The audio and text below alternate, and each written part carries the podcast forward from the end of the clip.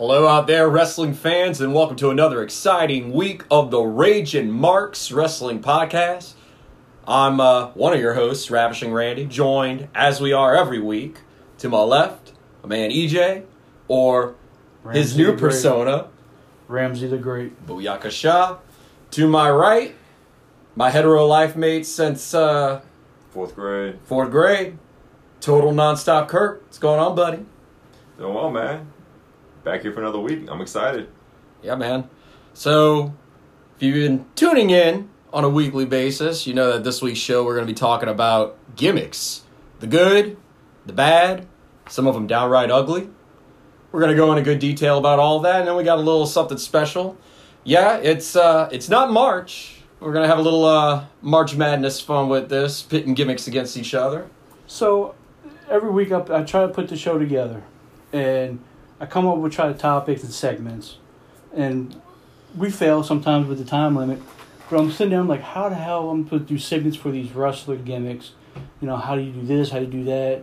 You know, and then I was watching Dark Side of the Ring, Brawl for All, and I was like, gimmick for all. So yes, what we're doing today, I changed the whole format. Text them and say, "Hey, I want to do this. What do you think?" They came up with a list: sixteen good gimmicks, sixteen bad gimmicks, and they gave me the list. I compiled with my list, put them all together, and then I put them in a randomizer and I put them in brackets. So we have four brackets of eight wrestlers, and we're gonna go by and surprisingly, Kurt and Randy has not seen the brackets yet. I'm the only one that's seen it, so they'll get to debate and uh, decide which one will move on to our 2021 gimmick for all. And So you're is gonna this hear something we're going to be doing every year? We're going to be doing uh, gimmick Why not? Why not? Hey, Yeah, hey, we'll see. Why not? Yeah, we'll see. might might be two a year because gimmick. We still got other gimmick uh, shows to do, like gimmick matches. I so- can't wait for that one. But yeah. But when I started doing this, I got geeked up because I thought this was going to be great. And then I got I last minute last night thought, you know what, I'm gonna do this a PowerPoint, so I can put it on the visual for them, and so it can just be great. You might hear them laugh because I got some stuff up there that might pop up that make them laugh later on, but pretty much.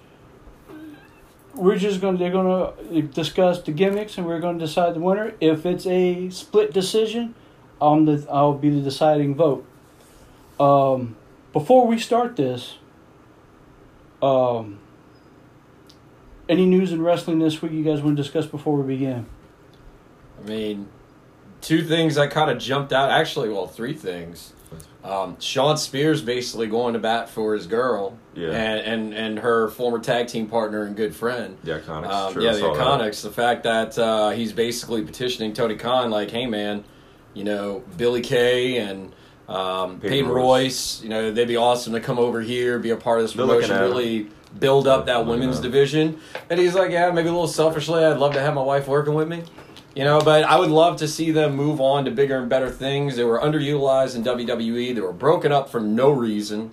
Um, I think AEW really wants to start building up women's tag team wrestling. To me, this is a slam dunk no brainer. Yeah. You know, you bring the two of them in, um, maybe being with AEW and being with better workers. Um, maybe they can improve their in ring game a bit. But as far as entertainment, mic skills, they're top notch. They would be a huge addition. Yeah, and I mean, the only thing I can think of, I know you said three. Uh, obviously, if you watch SmackDown, we went down with Daniel Bryan. No, Yeah. They put him on the WWE alumni uh, list on the website, uh, so he's no longer allowed to be on SmackDown. So that'll be a fun, interesting, you know, storyline that develops. See what happens to Daniel Bryan, whether or not he comes back with the company, signs on for a part-time deal, goes elsewhere. I mean, I know his contract was about to be due up. Uh, are they going to move him over to Raw? Because good, good lord, They Raw needs him. all the help they can get. Yeah, they at this absolutely point. need him. They need a breath of fresh air. Um, Nope. is is he going to pursue greener pastures? Is he is he going to do more stuff behind the scenes? Is he going to be more of a uh, of an agent, more of a booker? Yeah. Um, I mean, who knows? I mean, I'm I'm curious to see how long they ride this out. To me, better storytelling on SmackDown. So I think if Daniel Bryan's going to be gone, they'll at least keep him off television for longer than a week That's- before they do something with him. Um, I mean, the last big thing, at least that had come across, was the fact that Andrade um, was maybe looking to do a Was it match with Alberto Kenny- Del thought it was Alberto Kenny. Omega. Well, Kenny Omega too, but I know there were the rumors going around Yeah, about okay. Alberto Del Rio and him, and that caught some flack. So that I think it changed to Kenny Omega. I mean, I think he's just looking to put a challenge out there to anybody. I'll tell you what, I love to You see know. that match. He was underutilized, so that's about all I got for what's going on in the wrestling news this week. Did you guys see the uh, Macho Man uh, biography last night? Did not. It is on my DVR though. I, I, look, I, I, I went to sleep relatively early last night. Started a new job today, so yeah, no, thank you. Take a bow.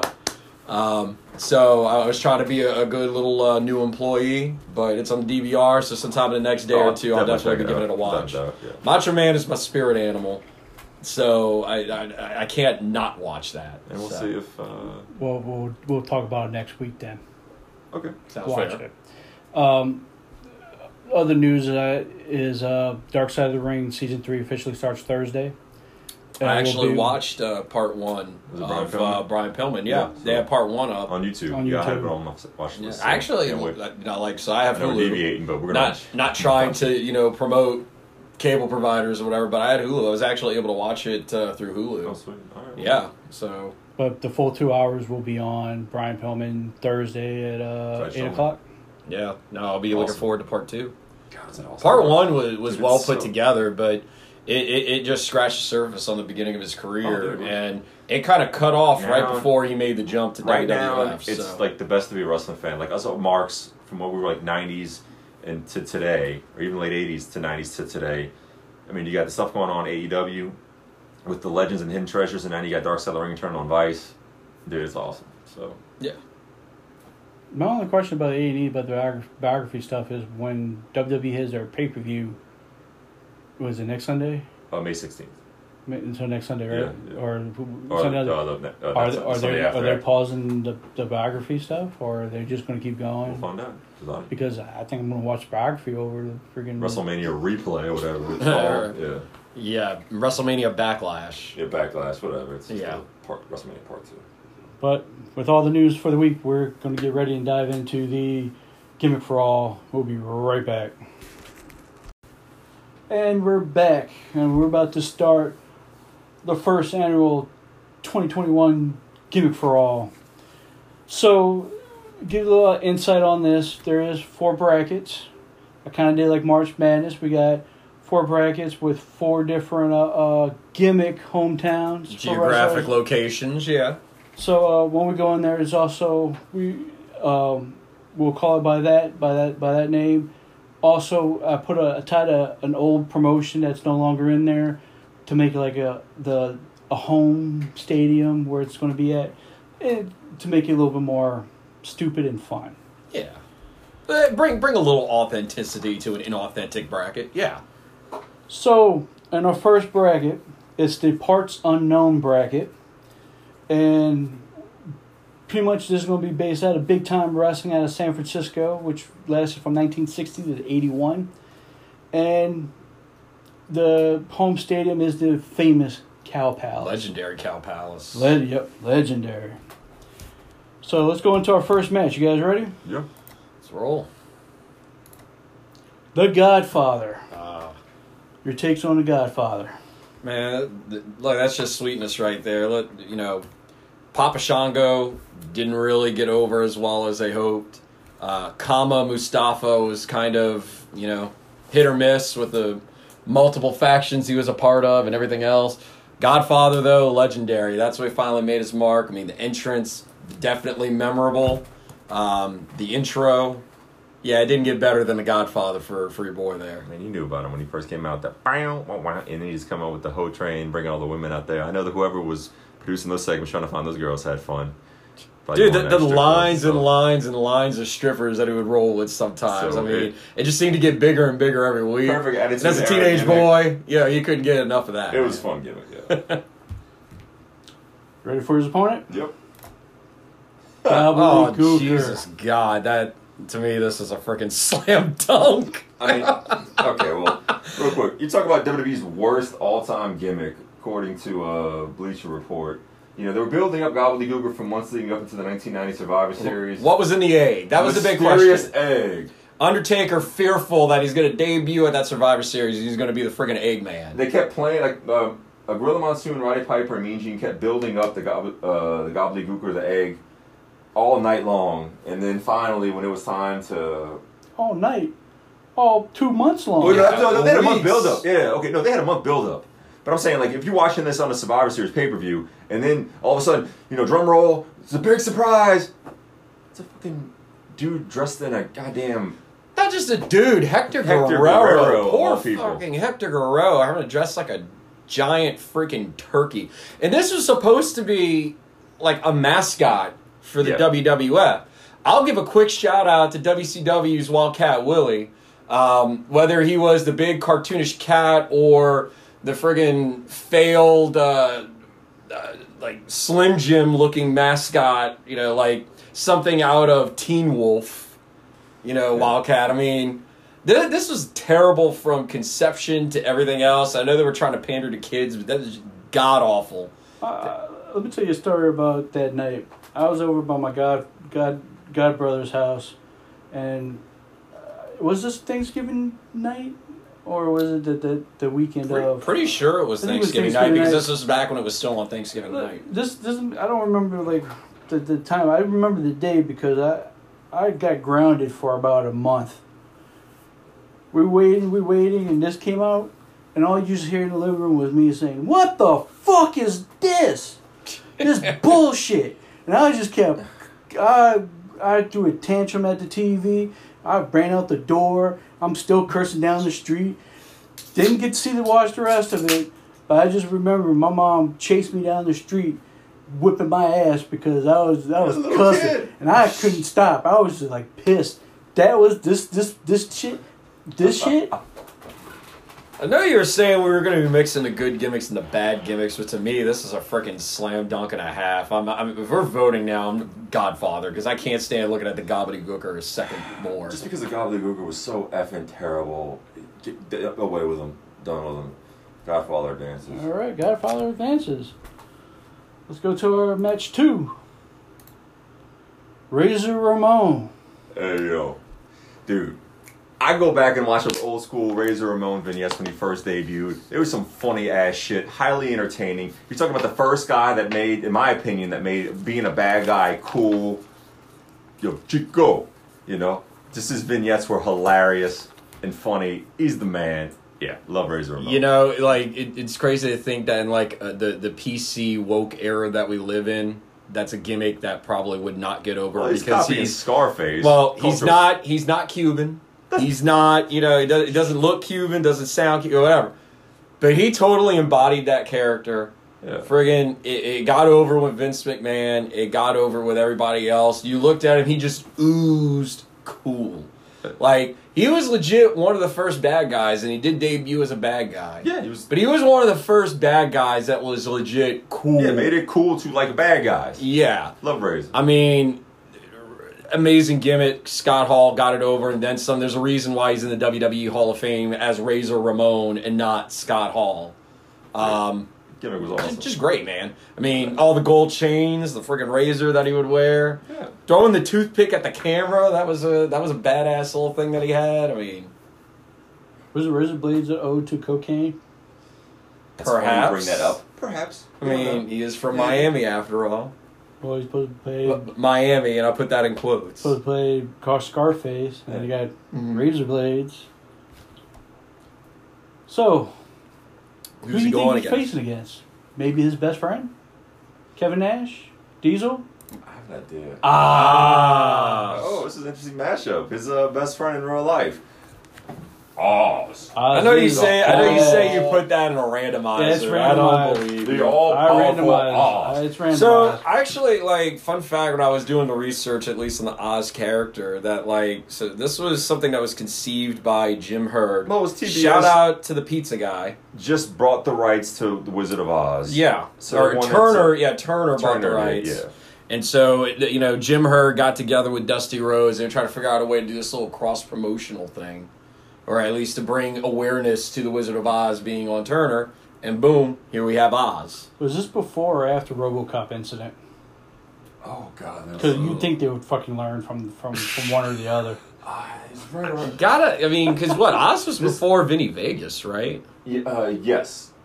So yeah, so you think when they brought the RoboCop to do cross promotion, they would have learned on on Oz.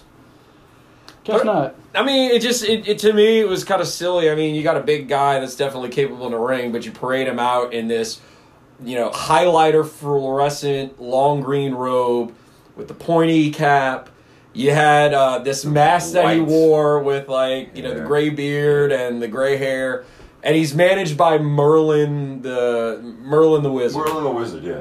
Yeah, I mean, I Really enough to say. It's, So, a terrible gimmick. I mean, Terrible. terrible gimmick. Look, I'm, I'm not gonna just keep shitting on bad gimmicks, but I love Razor. I gotta go Razor. with yeah, I mean, we can't vote for the best every time. I know, and I won't. I won't. I mean, you can't vote against the matchup. bad guy. You can't vote against the bad guy. Bad guy Razor advances. moves on. Yeah. Well, I'm glad you said you can't always vote for the good gimmicks. Spirit Squad. no, that's not a good gimmick. no, not at all. You had five guys who were like the security for the McMahons, basically, but they were just cheerleaders. Of all that, this is professional wrestling. We have professional football players, and you give us the goddamn Spirit Squad. But you know what? Like, I, I, in all in all defense, like they, they they were meant to to get heat. They definitely got heat. Oh, they got here. The fact that they were overly cheerful in their perf- in their promos. I love the entrance where they basically do the sound off with all their names before they're like, "We are Yeah. the Spirit Squad." It's almost like a throwback to Dragon Ball Z, the the Ginyu sound off before they introduce themselves as a Ginyu. Kenny, Johnny, Mickey, Nicky, Mitch. Yeah, it sounded like the Ginyu Squad from Dragon But I mean, Ball. you you have some some great wrestlers in there. I mean, Kenny Dykstra. It was a dang shame was that he got cut way too soon. Yeah, that was crazy. Yeah, I mean, Dolph Ziggler got Dolph his start with this. I mean, you know, there was a lot of good talent there. Um, Um, talent. Yeah. I'm not gonna. I'm not, I mean, it was a bad gimmick. I'm not gonna shit on it though because I mean, I was entertained and they got over for being heels. Is that pun intended? Shit on? Oh, I mean, they were. They absolutely were. Sometimes They had some great segments of DX, one including uh, Some- getting the portalette dumped on them. Sometimes you get a diamond out of shit. That's true. So, like I said, which bad game's gonna go over? Oh, now we got Ooh. Glacier and Mortis, the Fight. Mortal Kombat throw WCW. throw Wrath in there in that mix. I mean, you know, because I mean, really, it was like a trifecta with those three. Eric Bischoff was a visionary in the sense that he wanted to find new things, and he the Mortal Kombat was all the hype in the mid '90s, and the Glacier. I mean, Mor- you spend all this money on these vignettes and the costume designs, which cost them thousands of dollars, The- if not hundreds of thousands The of uh, so dollars. so the armor that Glacier would walk to the ring to, they estimated around thirty five thousand dollars. Yeah. Just for that armor. That granted, he only wore that when he walked to the ring. He didn't wear it in the ring when he was wrestling. He just wore it to get to the ring. Thirty five thousand dollars. Then when you factor in all the fake snow, the the neon blue laser light show Mm-hmm. that they would put on when he would make his entrance and do his karate moves. First off, in, in some of those cases, the entrance lasted longer than the freaking match. Um, hmm, I wonder. they, and there's also about that. rumors going around that it costs like almost five hundred thousand dollars between the armor, the intro, everything, and that's just to get to the ring. Like you know, he was a poor man's looking Sub Zero. I remember as a kid thinking like, oh man, you know the the vignettes, the entrance was all cool, and then when it came do- time for the in ring work, eh. yeah, they said that they estimate that it almost costs about half a million dollars, all said and done, everything for Glacier, and you get a couple of matches. I mean, you know, shout out to Chris Kanyon for being a green oh, I love Shao. Kahn reptile ripoff totally looking thing. underestimated uh, wrestler, but he got a shit gimmick with that Mortis. Yeah, and then um, and then like like you say, you don't have Wrath in the picture, but I mean Wrath. I mean for a while he was portrayed by uh, Adam Bomb, Brian Clark. You know, so I mean you had those three that were you know trying to bring the Mortal Kombat craze to WCW, and just great in theory as far as in ring execution did didn't work. How great is that picture? I, I I love it. On, it. I found it Yeah, Google. I gotta give you props. I know you're listening to this. It's Glacier standing uh, one right next to Mortis, looking eye to eye, and then he's got the It- Mortal Kombat fight. It, it looks like something almost out of like Mortal Kombat Three. You know, the character face off before you actually fight in the uh, in the game. So no, it definitely a cool picture. I, I'm Is gonna- it cool enough to, to for them to move on, or the You- Spirit you Squad? know- move Spirit on? Squad. Spirit To, Squad moving to me, Spirit Squad moves on. Yeah. say.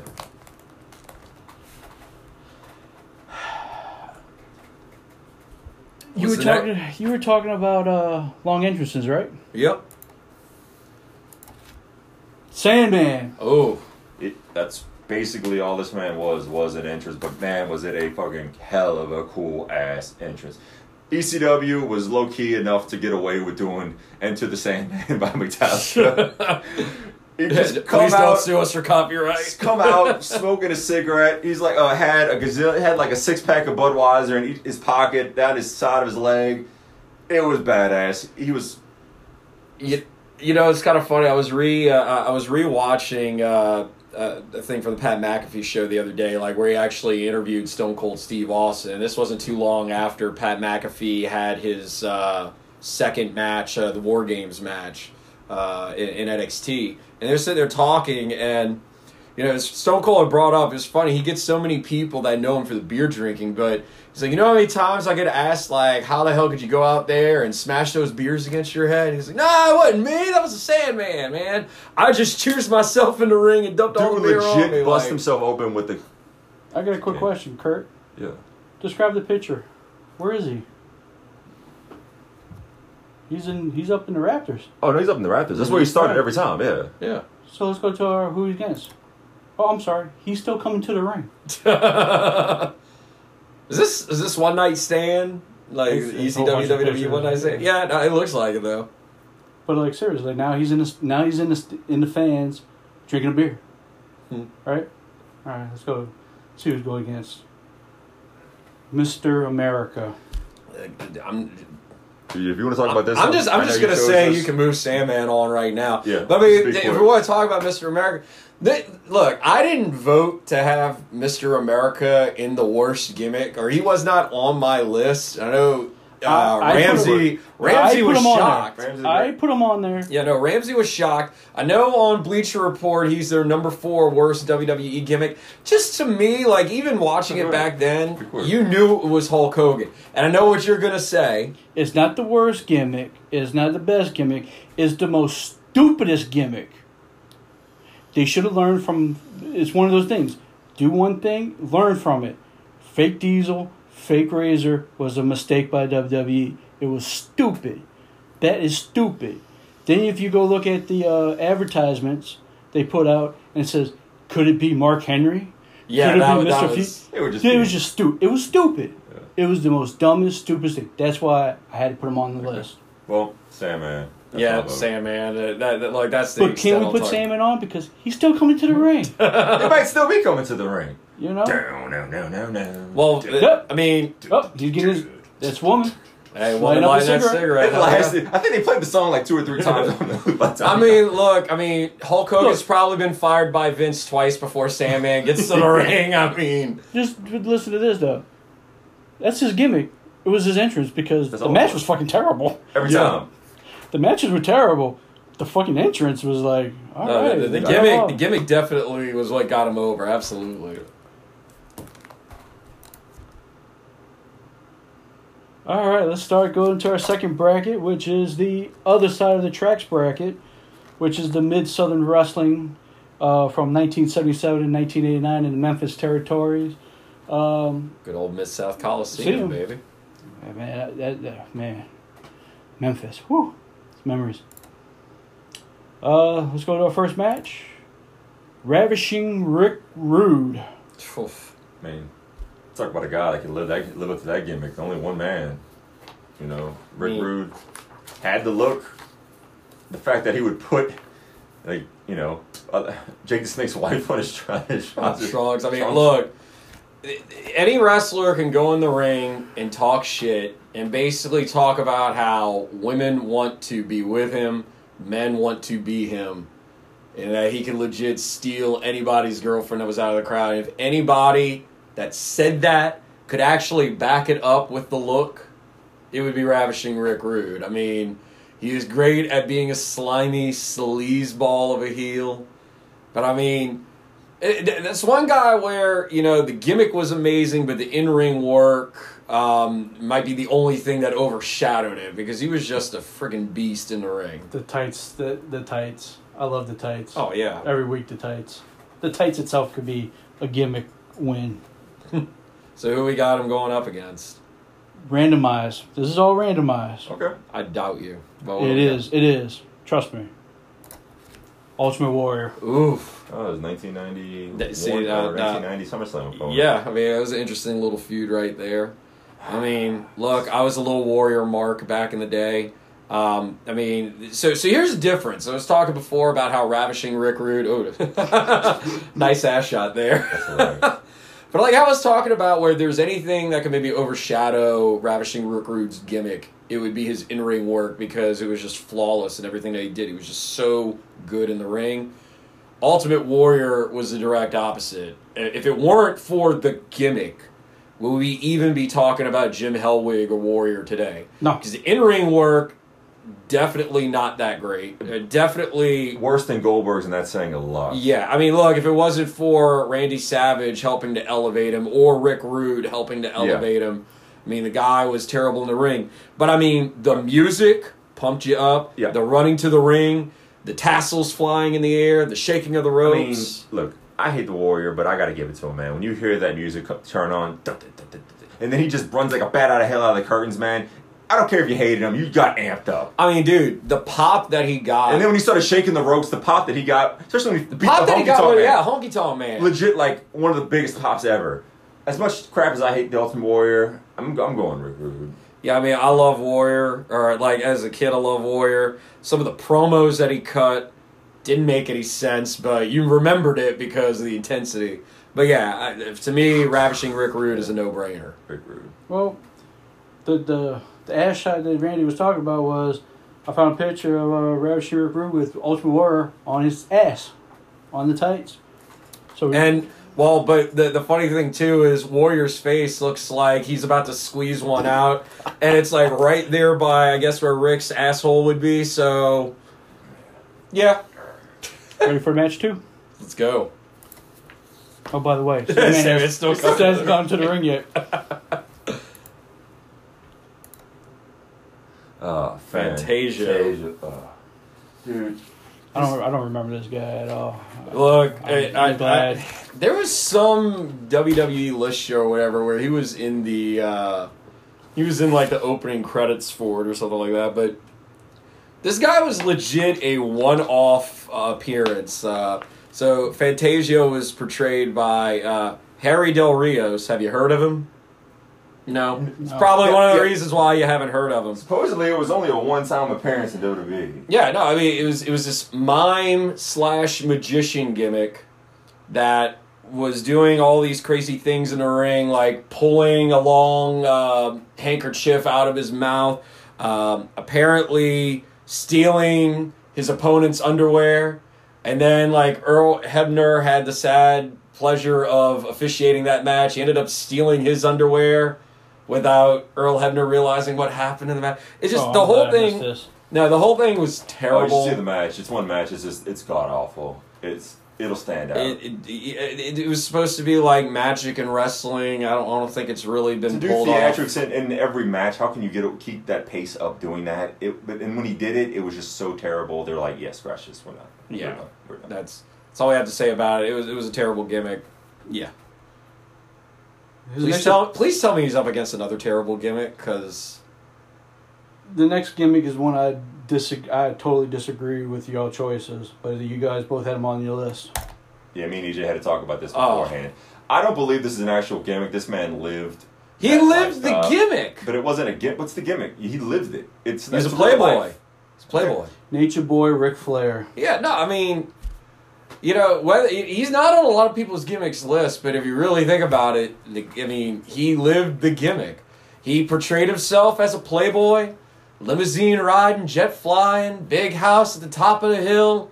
You know, the, the girls, everything like that. He didn't just talk the talk, though. He walked the walk. He lived the gimmick.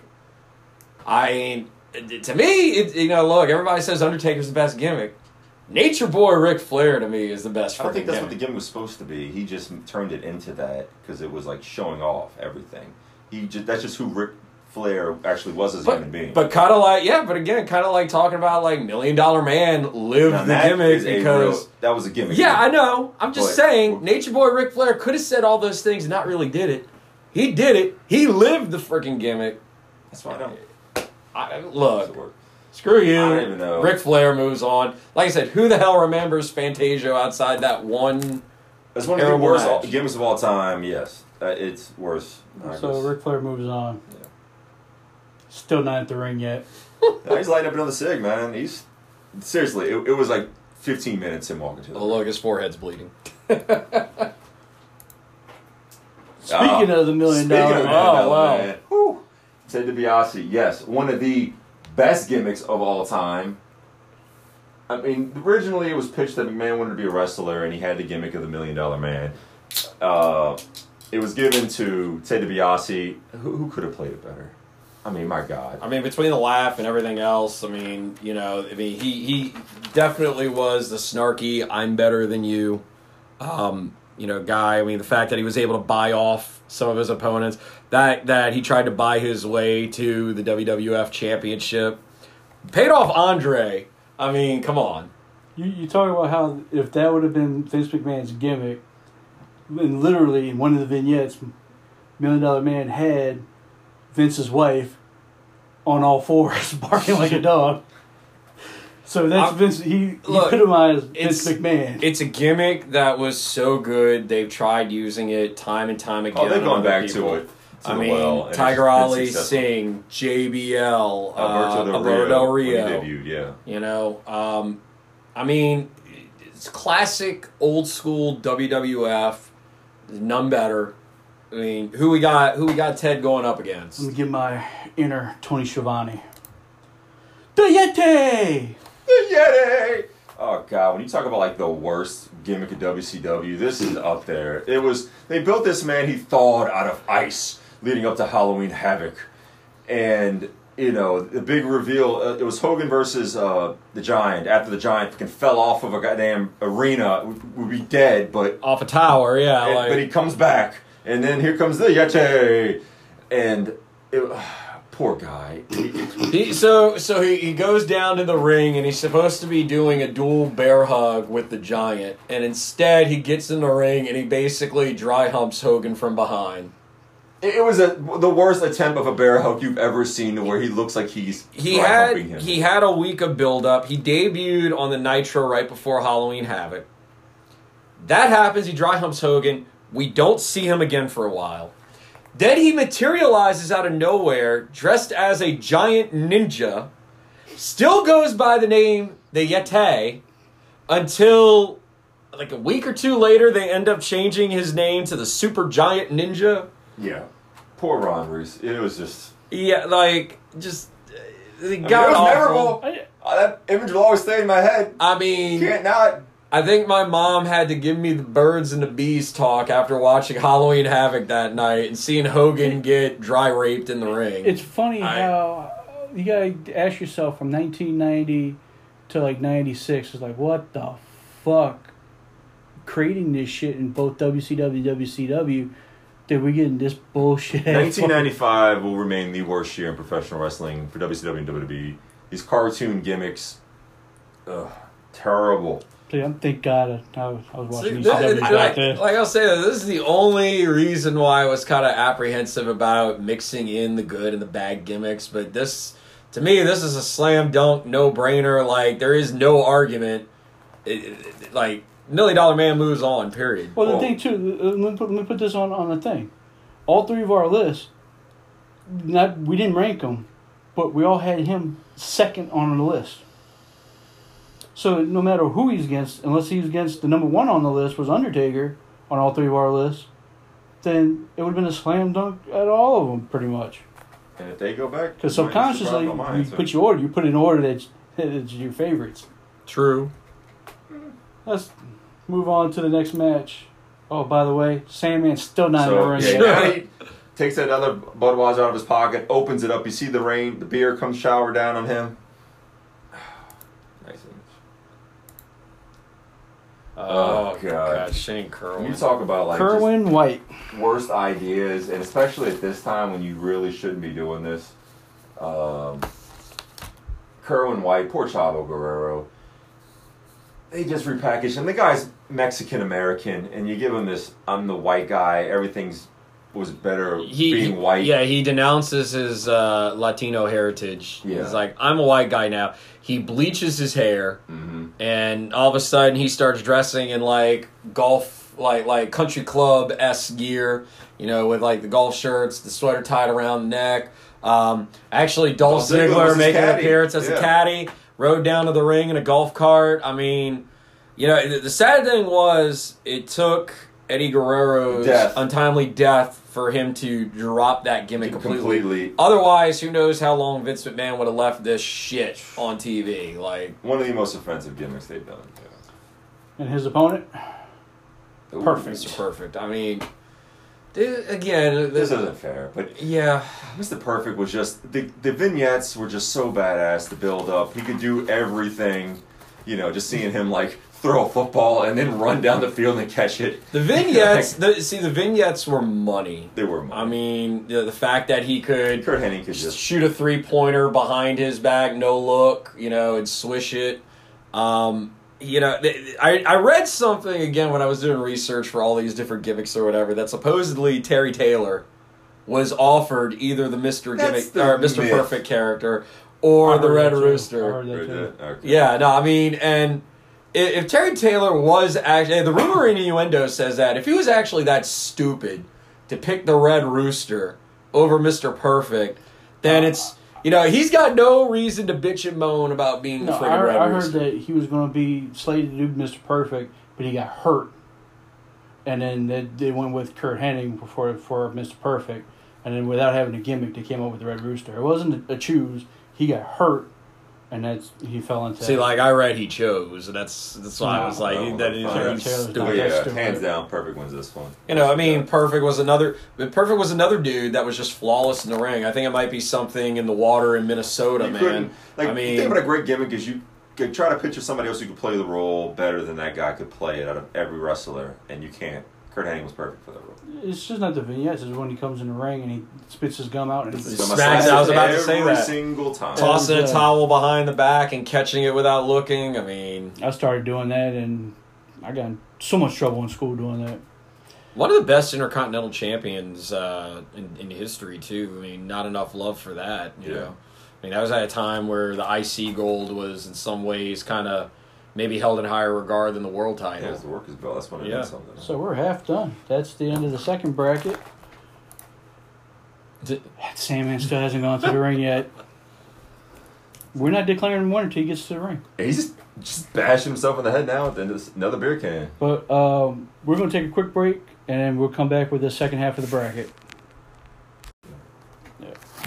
All right, welcome back. We're about to start our second uh, part of the of our last two brackets. But on a quick reba- uh, recap, we have in the parts unknown bracket Godfather moving on, and he'll be facing Razor Ramon in the next bracket.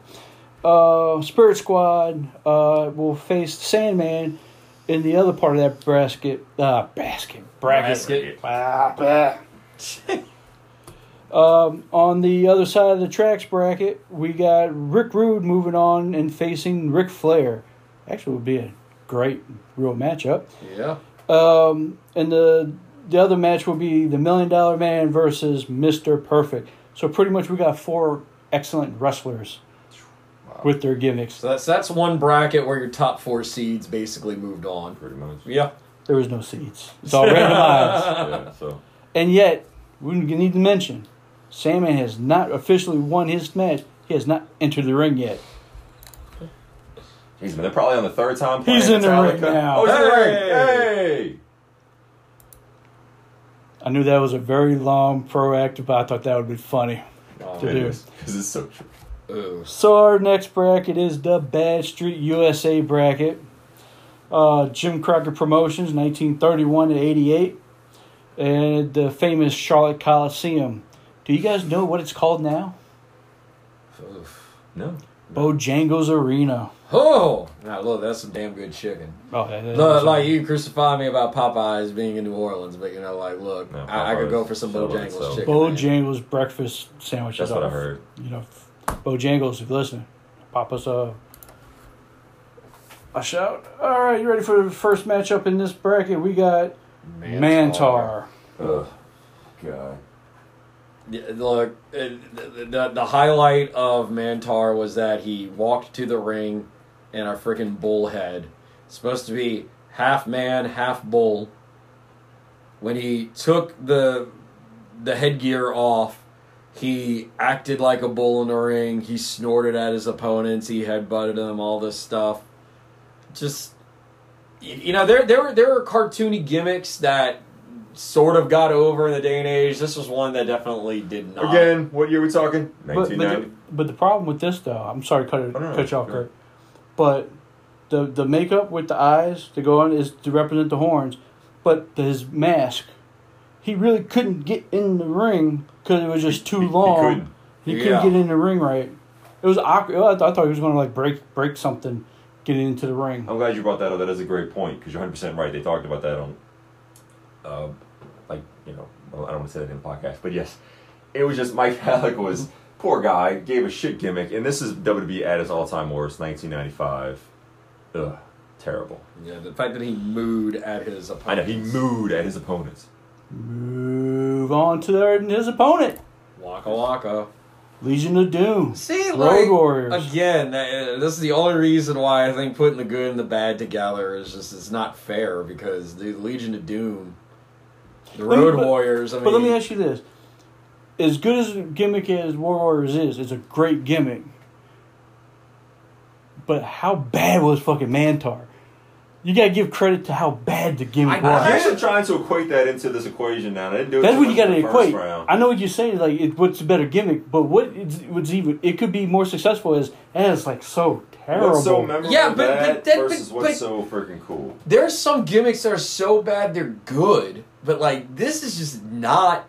It, it, it- there's no salvaging that, and especially I like I said, I with the agree. When you pairing. ideas of bad on paper, whoever wrote down this idea and like, yo, we're actually gonna really do this, like, and how can and expect the f- crowd to accept this?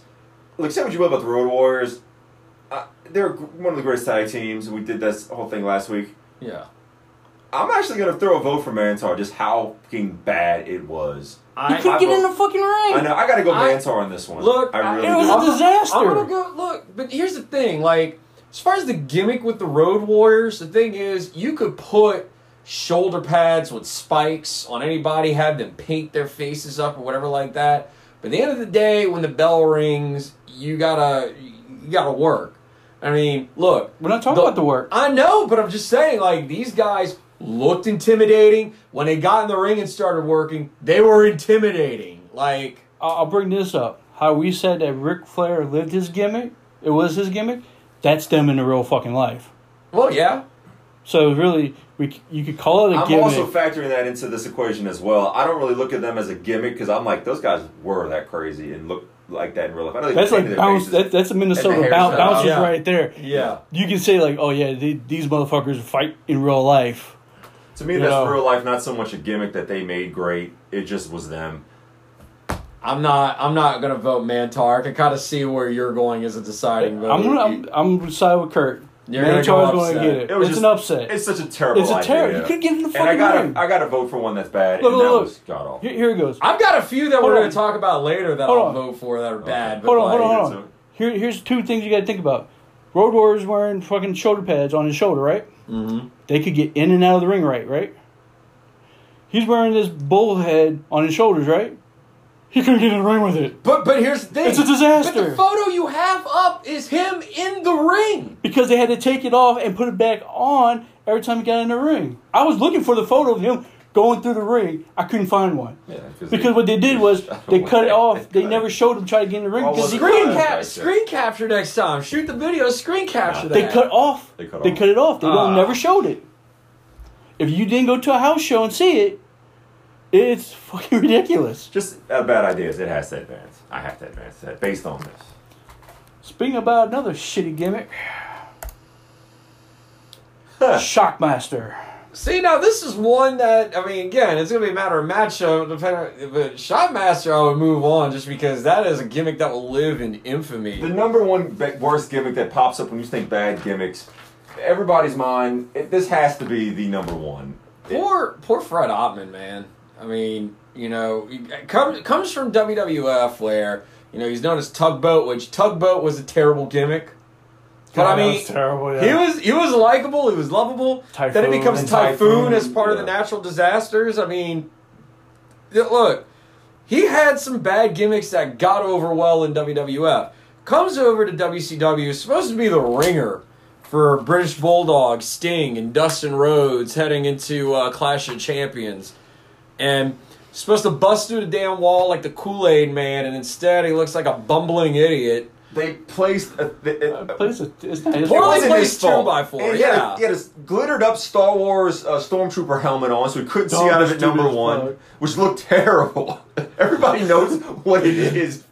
And then you, the poor guy, when they did the rehearsal, they didn't have that extra uh, like Two by four. four on the Yeah. bottom.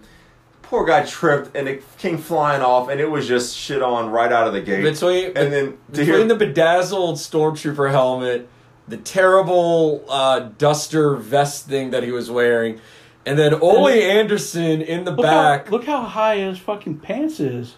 He's covered up his belly Gotta button. But I suck up look at that gut a little bit. man. Look at that Again, gut. why They're are you trying to putting suck it him in a Be proud. duster? You proud. Be proud of your gut. But why are you putting him in a freaking duster vest and jeans? You know, with the gut covered up, like. oh my god. Embrace the gut. But then you got Ole Anderson in the back that's supposed to be cutting, you know, the, the promo from I am the Shockmaster. And he can barely keep from giggling as he's trying to like cut this promo that's supposed to be Fred Ottman talking. Who who was uh, uh who was laughing uh, when he Davey the- Boy. Davey Boy, He he fucking fell fell on his horse. Who, Yeah. uh, who else was laughing? I think Sting. They, they, it- oh. Oh. I'm glad you actually put it this way. The pictures they show a bleach blonde hair Sting of the 80s and Surfer early 90s. Sting. Uh, Surfer Sting, and then you put the Crow Sting. Oh, is that him falling?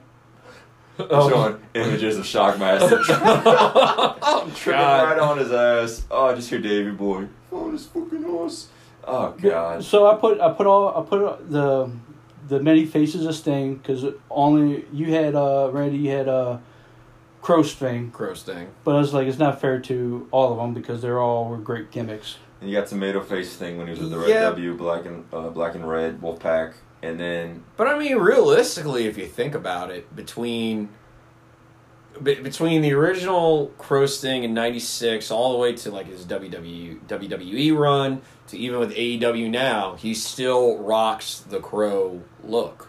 So I mean, he actually has had that look longer than he's Yeah, it had. but he's also Surfer not he's Sting. not he's not twenty one.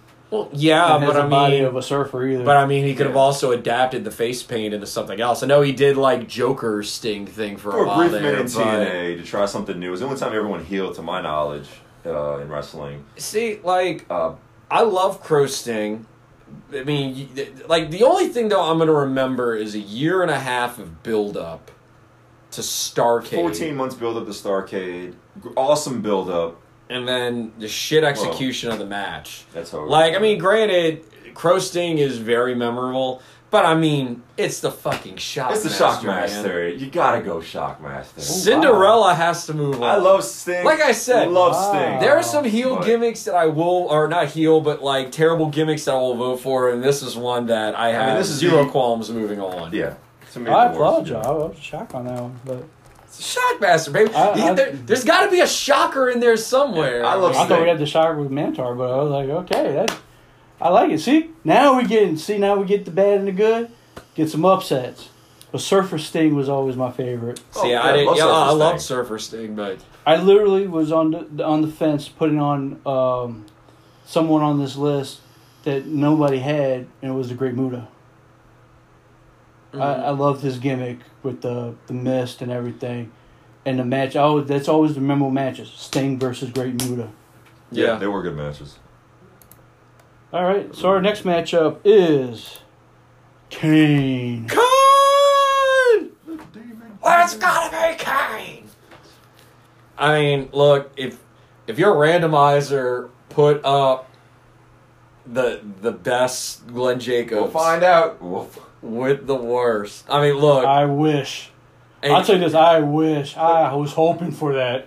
I mean, Kane is is a gimmick that really probably, if, Think if you really it. think about it, should have had the longevity like that two it did. years, not even that, like a year or two, because they would just do gimmicks to give the Undertaker opponents, Yeah, and then how long lasted? but I mean, like this was so close to his um his gimmick when he was in Oh, uh, uh, Smoky Mountain. Smoky Mountain. Um, Unabomb. Yes, Unabomber. Unabomber, Thank you. You know, I mean, that was like as close to that gimmick as as you got while he was in the WWF, WWE. But I mean, the concept of it was so great, and the fact that like His long lost brother. his long lost brother that burned alive, and, and He's alive. Undertaker thought he was dead. And you know, come to find out, nope. And he's also Paul Bearer's bastard child, you know, and, and all this other stuff with Undertaker's mom. He makes that memorable debut at rips the steel cage door open. The fact that he lasted 20 years with that gimmick. And then the gimmick also evolved over time, Yeah. you know, because when he first debuted, he had to speak with the voice box, Mhm. you know, and then it went from that to where he could talk.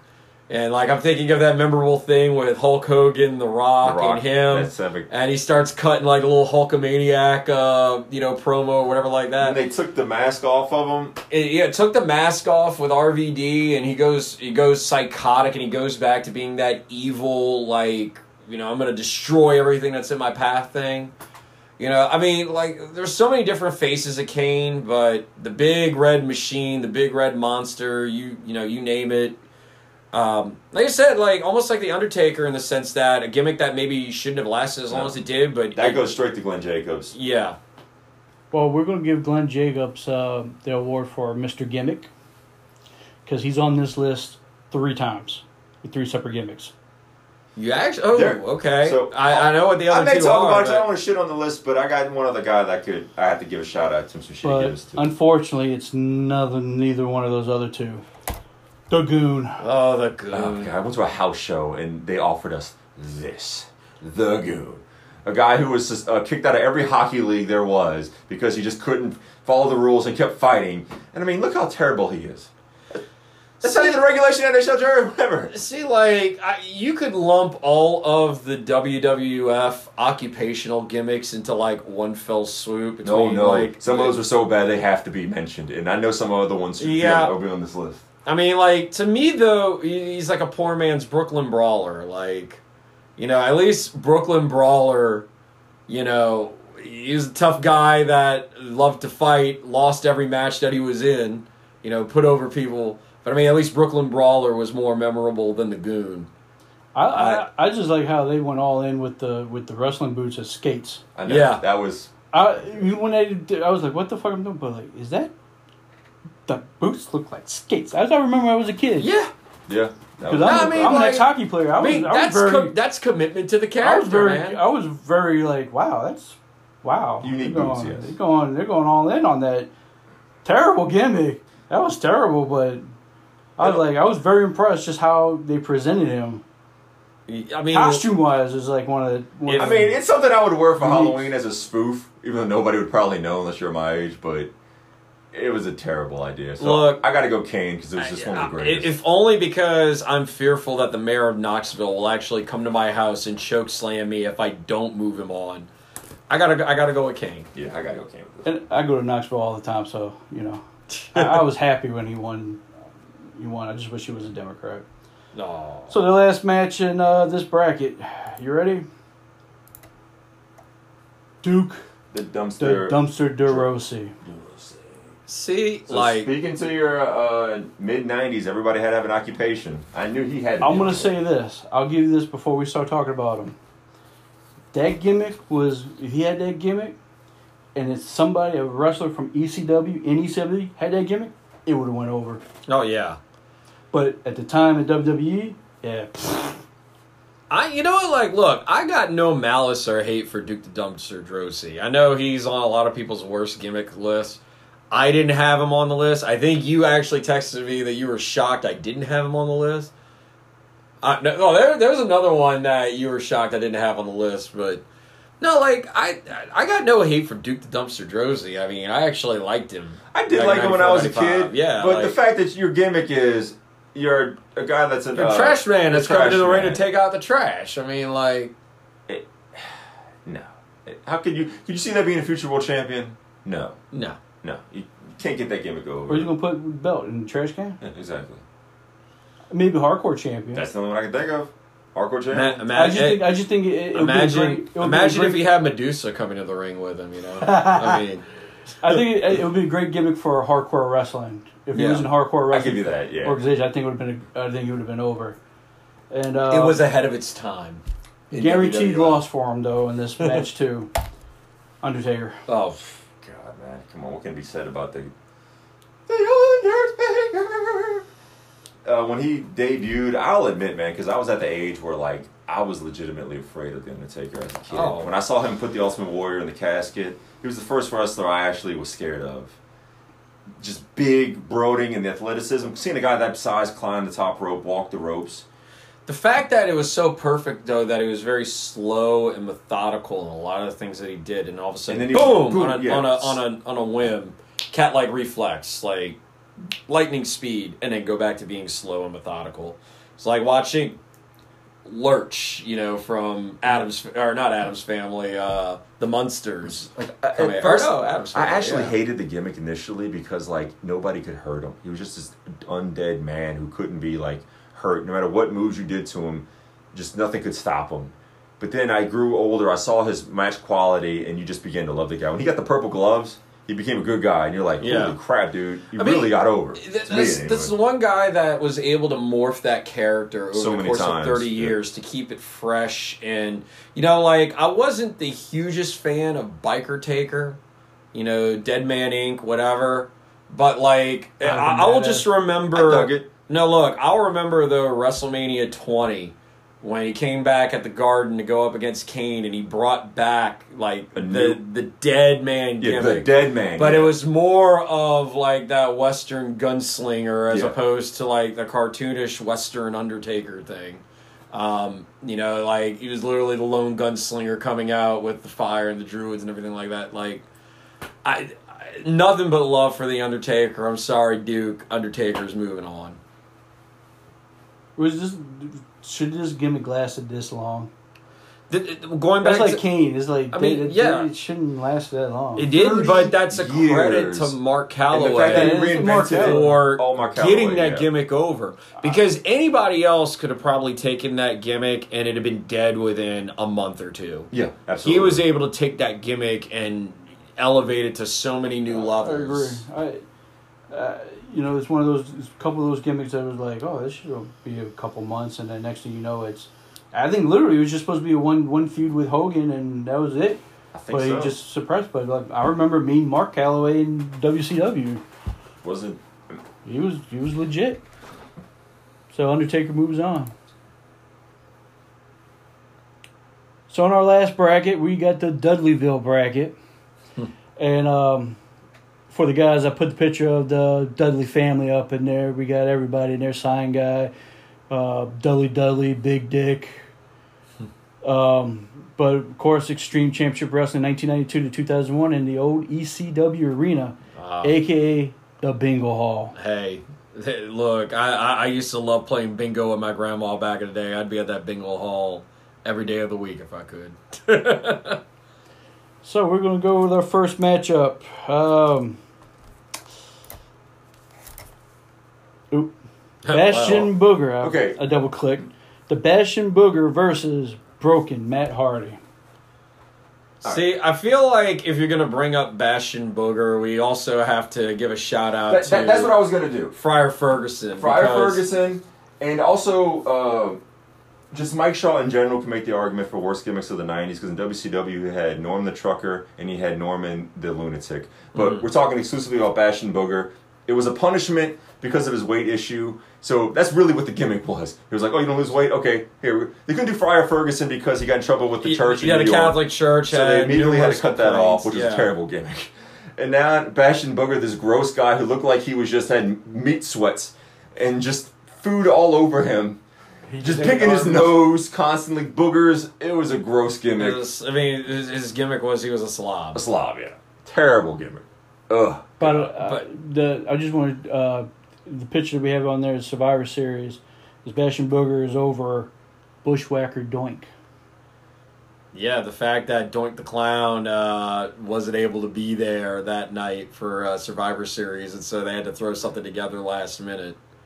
And you had Men on a Mission and the Bushwhackers that dressed up like Doink the Clown. Yep, That was '90s, mid '90s WWF for you.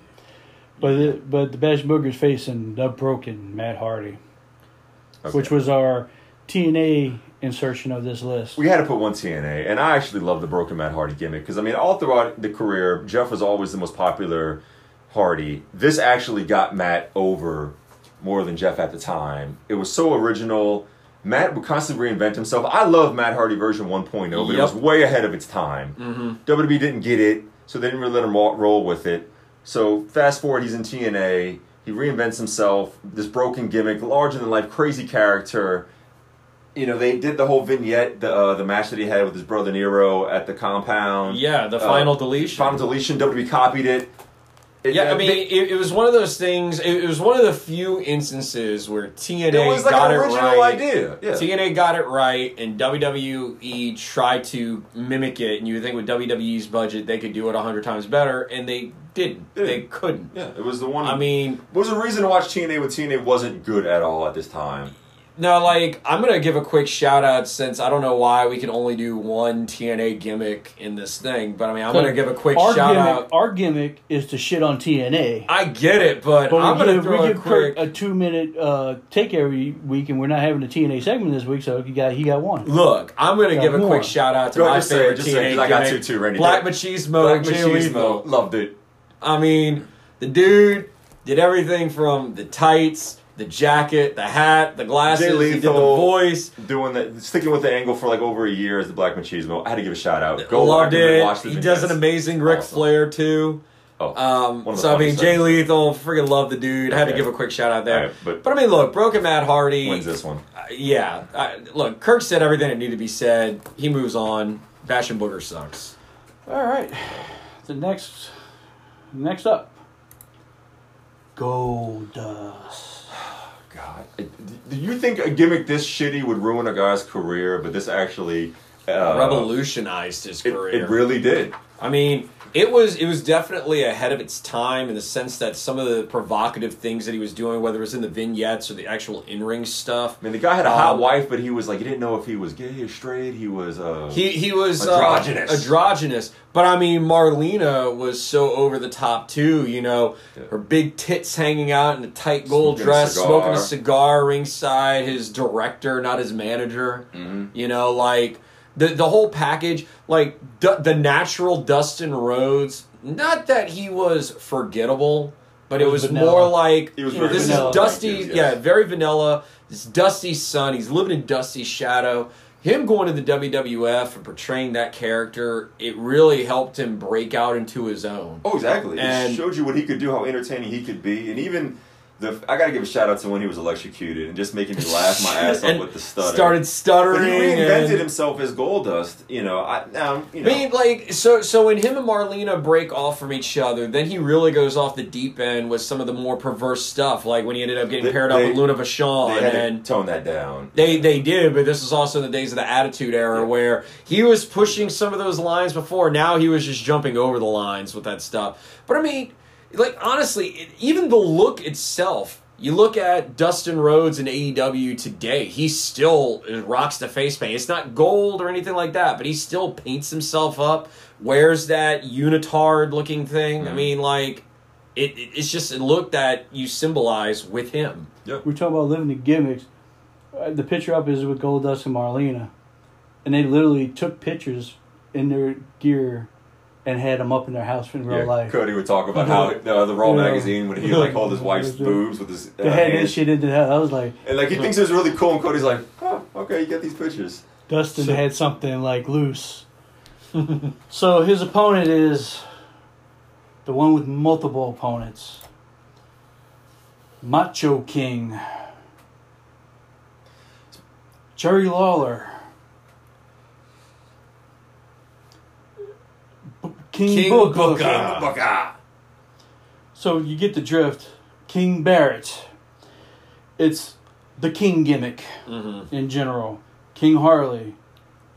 This King is actually- Sheamus, uh, King King Corbin. So I mean, this is an interesting because we're playing off of the King gimmick, which has been utilized in wrestling for decades, reinvented with numerous uh, superstars uh, portraying the gimmick either terribly or bringing their own unique twist on it, like King Booker, uh, Macho King.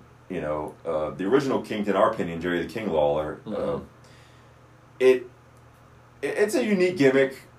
You know, it's played out by now, but uh, for its time, it was very interesting. It gave guys like it made Macho Man when he was a heel, gave him a whole new direction to go into. took it to a whole new level. Yeah. But I mean, it was it wasn't just Macho Man getting that gimmick over. It was also Queen Sherri that really helped to push that gimmick. King Booker, Love where King would Booker. King Booker be without Queen Sharmell? Queen I mean, um, granted, Jerry the King Lawler didn't really need. I mean, I guess maybe the closest thing I can equate to it maybe be the cat.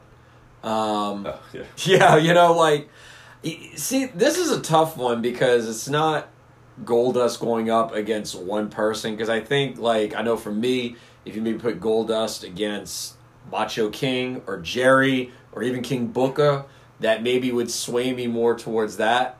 But if we're just looking at the King gimmick as a whole versus Goldust, like, if I'm going to vote, I'm going to vote Goldust. I gotta go Goldust because I, you look at that gimmick and you're like, nobody. You would be made fun of for years for having that crap. You'd be looking back in your past regretting that. He owned it, lived it, and made it, you know, how many years? God, he's been doing it for so long. I, it's just amazing that he could do that. So I gotta give it to Dustin. He's a Rhodes. Mm-hmm. Yeah. They overcome WWE, WWF's Yeah. bad gimmicks. That is Exactly. true. Goldust gets the win and moves on. So, move on. We got Isaac Yankem DDS. Terrible ideas of the mid '90s. Uh, Jerry the King Lawler's personal dentist, and it was a plotting play on Bobby the Brain Heenan's. Oh, you go see a dentist? Oh, you must see Isaac Yankem. And then they made that into an actual character. Glenn Jacobs. Glenn Jacobs. Poor Kane. Glenn Jacobs. I mean, you got Unabomb coming from Smoky Mountain Wrestling. Uh, if- I think if, if Glenn Jacobs debuts at, as that, who knows? Like, that's a gimmick that might have stuck for a while. Instead, you saddle him with this shit. It, he he basically was there only for a few months, like to a half year, to feud with Bret Hart, That was it, yeah. and it built up to the SummerSlam match, and that was it. And they still um, cage match. And Then they then they saddle him with the fake Diesel gimmick Which- or imposter Diesel, which you were saying that that's probably going to show up on this list too. But the fact that, you know, Glenn Jacobs had some terrible gimmicks, and it didn't get to showcase his idea, but just for terrible ideas, Isaac Yankem, come on. See, look, and I almost feel like if, if if you did indeed do this, and we'll find out when when the next like three people show up on here, I almost feel like you should have done with this like what we did with uh, Foley, which I know is going to be popular. I'm not. a I'm not putting the bad gim, gimmicks with a good gimmick. I'm not putting Glenn Jacobs as for all his uh, things. No, but I'm talking about all the bad gimmicks. But you have to give a shout out to Glenn But Jacobs for putting two- up with terrible two- gimmicks. That Look, poor guy had some terrible We're- gimmicks. As legendary as we'll, he we'll discuss this. This was a bad gimmick. Oh, No, no, it was a terrible gimmick. We'll get to Diesel, fake Diesel, and fake Razor in a bit.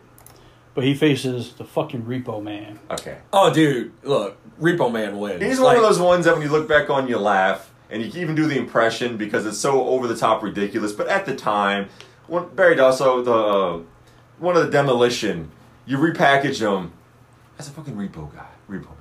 Like they don't serve that. No, is. look, look. I mean, because I don't know if he's you've like seen, the Riddler running around. I know, Oh, yeah. like I don't know if you've seen Repo Man. They don't wear, you know, like Burglar face- They mask don't wear the burglar coverings Like- and walk around with like hooks and stuff like that.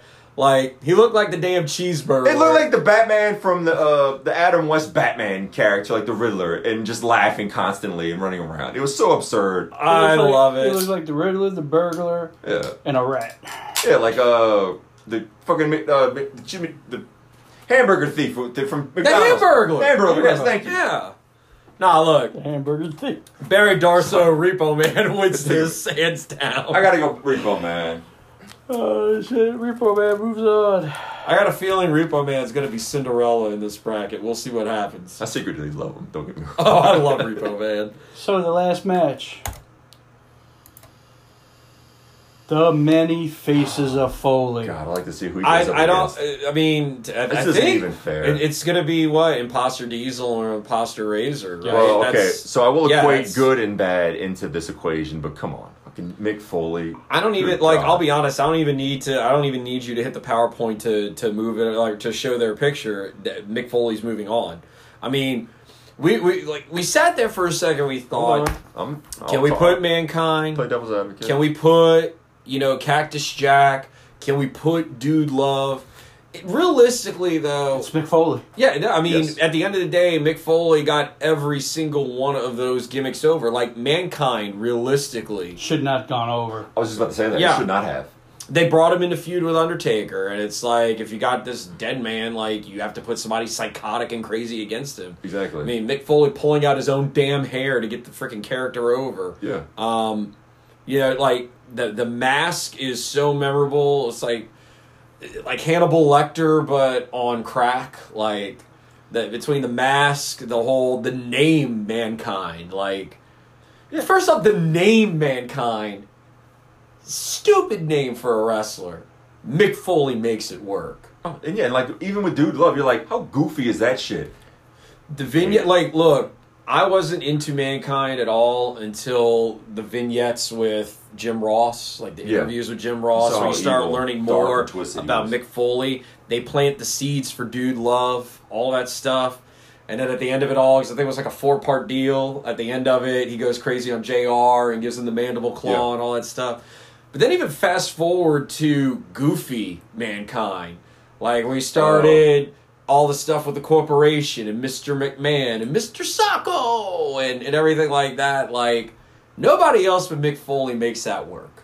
You're trying to reinvent his image, put on the little, the white shirt with the. Top. I mean, we know how badass Cactus Jack was. I mean, we saw in WCW, ECW, and then he brings that hardcore edge with him to the WWE, uh, WWF, WWE when he comes. You know, Dude Love is just him being out there being a goof and having fun. and you have to see that side of him. He played it well, yeah. Yeah, like no, I like to me it's a no brainer. All three phases of Mick Foley are You know what? on. Just just in, we got an announcement for next week's episode. Our next week's episode's about Mick Foley. hey yo. it's So first, It's gonna be our Look, first wrestler We're, profile. we're gonna try not to go over two hours, but uh, it'll be tough because we got a lot of great memories God, of Mick so Foley. We definitely career right wax poetic about him for a I'm while. for it. So the the biggest thing is he's facing fake Diesel, fake Razor, and this is it's just not for a bad gimmick. It's one of those. This is a stupid. This is why I couldn't put Glenn Jacobs in this. It's not a bad. It's just not bad. It was a stupid decision gimmick. It's like okay, so they they talked about how we're gonna have Razor Ramon and Diesel next week on Raw, and you're sitting there like, What? wait a minute, wait a minute, wait, what? They're in WCW. Like, how, how is this gonna be? What are they gonna do? And then I think they made their debut on Survivor Series of uh, '96. I want to say. Uh, I, I could have sworn though it was sooner than that because I, I'm, I'm trying to think back because I mean again we're, we're going back to like '96 here. That's a forgettable It was forgettable late moment. '96, and the fact that they like said that, hey, we're gonna have Razor and Diesel on our list, or coming up on a Raw. They advertised them, and you're you're like, wait a minute, Scott Hall, Kevin Nash, and WCW. What are they gonna do? Who do we get? And then you're like, oh, you know, we were kids. We didn't really realize, oh, legally they own the rights to the. They should get put whoever the hell they wanted to. Yeah. So they put poor Glenn Jacobs as fake Diesel, and I can't think of who played. Fake Dude, that's like that's like if Razor Ramon got stung by a bee and he was in anaphylactic shock. yeah. You know, Well, like when I think of, when I think of um, when I think of Razor Ramon, I think like chiseled abs, chiseled pecs, the the hair on the chest, everything like that. this dude came out of a bar, yeah, basically the beer, got everything like. eh. and Um, Diesel got and and the new Diesel got uh gained weight Yeah, Rick Bogner. and shorter. Yeah, Rick Bogner. He you just know, looked like an inflated Razor Ramon. He kind of had the, he looked like him in the face, but it was just a terrible gimmick. And it, just because they wanted to give an fu to WCW, like, oh, we own the rights to these characters, we, you know, we can Did make they? them But, look but goofy did they tarnish your debut? names. Did they debut at Survivor Series? Because I wasn't sure. I know it's raw. They, I, they well, I know raw. they debuted on Raw, but like I, I wanted to say it was like sooner than that. No, they debuted on Raw. You're right, but But like They- when when exactly? Because was this still before like it was clear that that you know Scott Hall and Kevin Nash were WCW, or was this when it was still portrayed as like are these guys like trying to take over from WWF? Let, let me tell you what I remember. I remember they debuted on Raw, and that was the last Raw I saw for a very long time. So, if you're no, telling it was me, October. if you're so telling never me, mind. if you're telling me if they actually wrestled a fucking match after that day, and it go along with it, then yeah, WWF is the winner of the worst gimmicks of all time. I just remember them being part of Survivor Series '96, but yeah, they debuted on Raw October 20th. yeah, I mean, I, It's I think stupid. I think this is one that's a slam dunk that you, you move you move Mick Foley on. Now, oh, have a nice day. Got tooth hanging out from the Hell in Cell '98. Just how does a guy's tooth go through his nose? So, I know we got to get to break here in a little bit. I feel like before we move on with the the tournament, though, we got to talk about some notable omissions from from the brackets. We will talk about that. Um, we'll do the all the the rounds, and we'll talk about uh, emissions. Okay. Um, we're going to go on break. We'll be right back with the next round.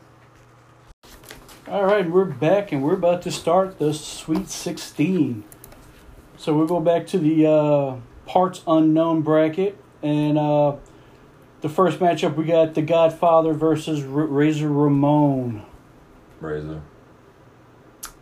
You know what? To be different, I'm gonna go Godfather because Can you give me again. I'm yeah, I'm gonna put you on the freaking spot, EJ. I mean, Godfather pimps and hoes, baby. Damn. You got the hoe train and you got the little razor blades for cocaine. You know what? I'm a hoe myself, so you know what? Ho! Okay, yeah, I'm cool with that. It's a Razor show unique. Ho! It's an upset. We got the next matchup in the bracket. We got the Spirit Squad versus Sandman. I'm sitting here enjoying a few cold ones, but you know what? I'm gonna go Spirit Squad. I. Sandman was a hell of an entrance, hell of a gimmick. It inspired so much. I'm thinking about going Spirit Squad too, but I. I'll go. Put Sand- EJ on the spot. I Put am. him on I'm, the I'm, spot. I gotta go Sam, man. You know he's gonna go ECW right I there. go Sandman. Come on, man. When your your whole gimmick is the entrance, and you smoke a pack of cigarettes, and you drink a six pack going to the ring Literally drink a six pack with a fucking kendo stick. beating it over his head. The guy was drunk during his matches. It. Yeah, Come on. I gotta. I'll give it to him. Sandman, baby. That's like asking Kirk to pick a TNA guy over anybody else. In the uh, other side of the tracks bracket, oh, what the? That's right. We got Ravishing Rick Rude. Rick Rude versus Nature Boy Ric Flair. Because I don't necessarily consider the Bo- Nation Boy the gimmick, I gotta go Rick Ravish and Rick Rude. I felt like we had to acknowledge Nature Boy. No, I'm fine with that. We've done that. Ravishing Rick Rude. Move on. I mean, as far as like gimmick, yeah. Just yeah, living thing like or All right, and the other this matchup, one. God, this was difficult. we got two of the top heels of WWE back in the day: the Million Dollar Man versus the Perfect One, Mister Perfect. These guys were so awesome at their Top of their t- gimmicks. t- they like they were, you couldn't picture anybody else other than these guys playing their gimmick of Ted DiBiase being the Million Dollar Man, Curt Hennig being Mr. Perfect. Uh, I, I'm kind of showing bias. I love them both. This is like one A, one B to like the slightest of edge. I gotta go Million Dollar Man. I mean, Million Dollar Man actually held the World Heavyweight title, albeit for a second, but he did. You know, he's never officially recognized as the WWF champion. Dude went out and made a freaking belt for himself. Yeah. I gotta give it to the Million Dollar Man. If you would have chose Mr. Perfect, you know, doubt- you know who I was going to choose. He's not Ted DiBiase all the way. In the Bad Street USA bracket, we got Mantaur, an upset on the Road Warriors, versus Shockmaster, the upset over Sting. So in the upset matchup, Mantaur versus Shockmaster, who Shockmaster, baby. Shockmaster. Shockmaster, Just that- Legendarily bad. Let Cinderella run her way through the bracket, baby. and the next matchup, two tied in together, Brother Kane, Brother Taker. Who do you got? Oh man, Oh come on, man, this is so hard. I, I don't think it's that hard. I mean, again, if if it wasn't for Undertaker, there would be no Kane. But I just look at it this way: like uh, Undertaker, yeah, the greatest gimmick of all time. But like Kane, the fact that he took the gimmick of a guy that like an opponent of the Undertaker that like nobody lasts long for that gimmick, and he made it last twenty years. It's Taker, no no doubt. I'm not. Yeah, I'm not I, making fun. like Taker. I mean, again, I just who- had to who- give a shout who out to is Glenn Kane the brother of? I just had to give a shout out to Taker. Glenn Yeah. Jacobs for making that work for twenty years. Taker. Yeah, bro. And in the last bracket, Dudleyville bracket, we got the broken Matt Hardy versus Goldust. I've got to say, for longevity's sake, I, as memorable as Broken Matt Hardy is, and how that was that was like a year of wrestling that people weren't really talking about the WWE product as much. They were talking about TNA more so. But just for the longevity of it, I got to go with Goldust. Oh, man, I know Goldust. Come on, TNA. I mean, Goldust had it for so long, but Matt Hardy, man, he reinvented himself and made himself more popular than Jeff at the time. I have to give. I feel like I have to give him props for this one. Sorry, Oh, Randy. total nonstop Kurt. That's a good Oh. TNA broken Matt Hardy, man. Goldust was supposed to be a rub on Dustin Rhodes, Yes. and he made it over. He made it as a legit wrestler, but also comedic. With when he joined with our Truth and others, Goldust will get the win. Went to decision. Damn. And in our last matchup in the bracket, we got the Repo Man versus Cactus Jack. Dude Love. This isn't fair. Mankind. If it was Mick anybody Foley. else, if it was anybody else going up against Repo Man, I would move Repo Man on. But I know. Part of me just wants to do it just to do it because I love secretly love Repo Man so much. but you know what on. way? You know what way EJ or or uh, No, Ramsey over here is going to vote. I you know, but like I really can't give it to anybody else but Foley. in No, that Foley, matchup. come I on, mean, man. Foley's It's- got to move on. It's not fair. It's yeah, Foley, absolutely. I mean, it's three gimmicks versus one, but the It's three really- just so happen to be that just- much no. better. It's three personalities in a one person. Mick Foley is all three of them. No, I know. That's what I'm saying. Like each one represents.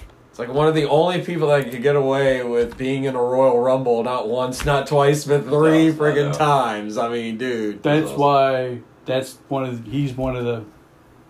Oh crap! You, you need to work on your copy paste skills. No, on, yeah, uh, It's just a- there This what you get for a ten dollars keyboard when you're broke. So, all right, what we got? So we're gonna go right now in our lead Eight. Uh, we're going back to the parts unknown. We're gonna have the Godfather versus Sandman. Who will go into the final four? I gotta ride the whole train all the way to the final four, baby. I'm going Godfather. As memorable as Sandman was, I gotta go Godfather too. Poor, E- poor, poor Ramsey. Oh. Uh, and the ECW goes to die. Well, at least fucking Matt Hardy's not on there.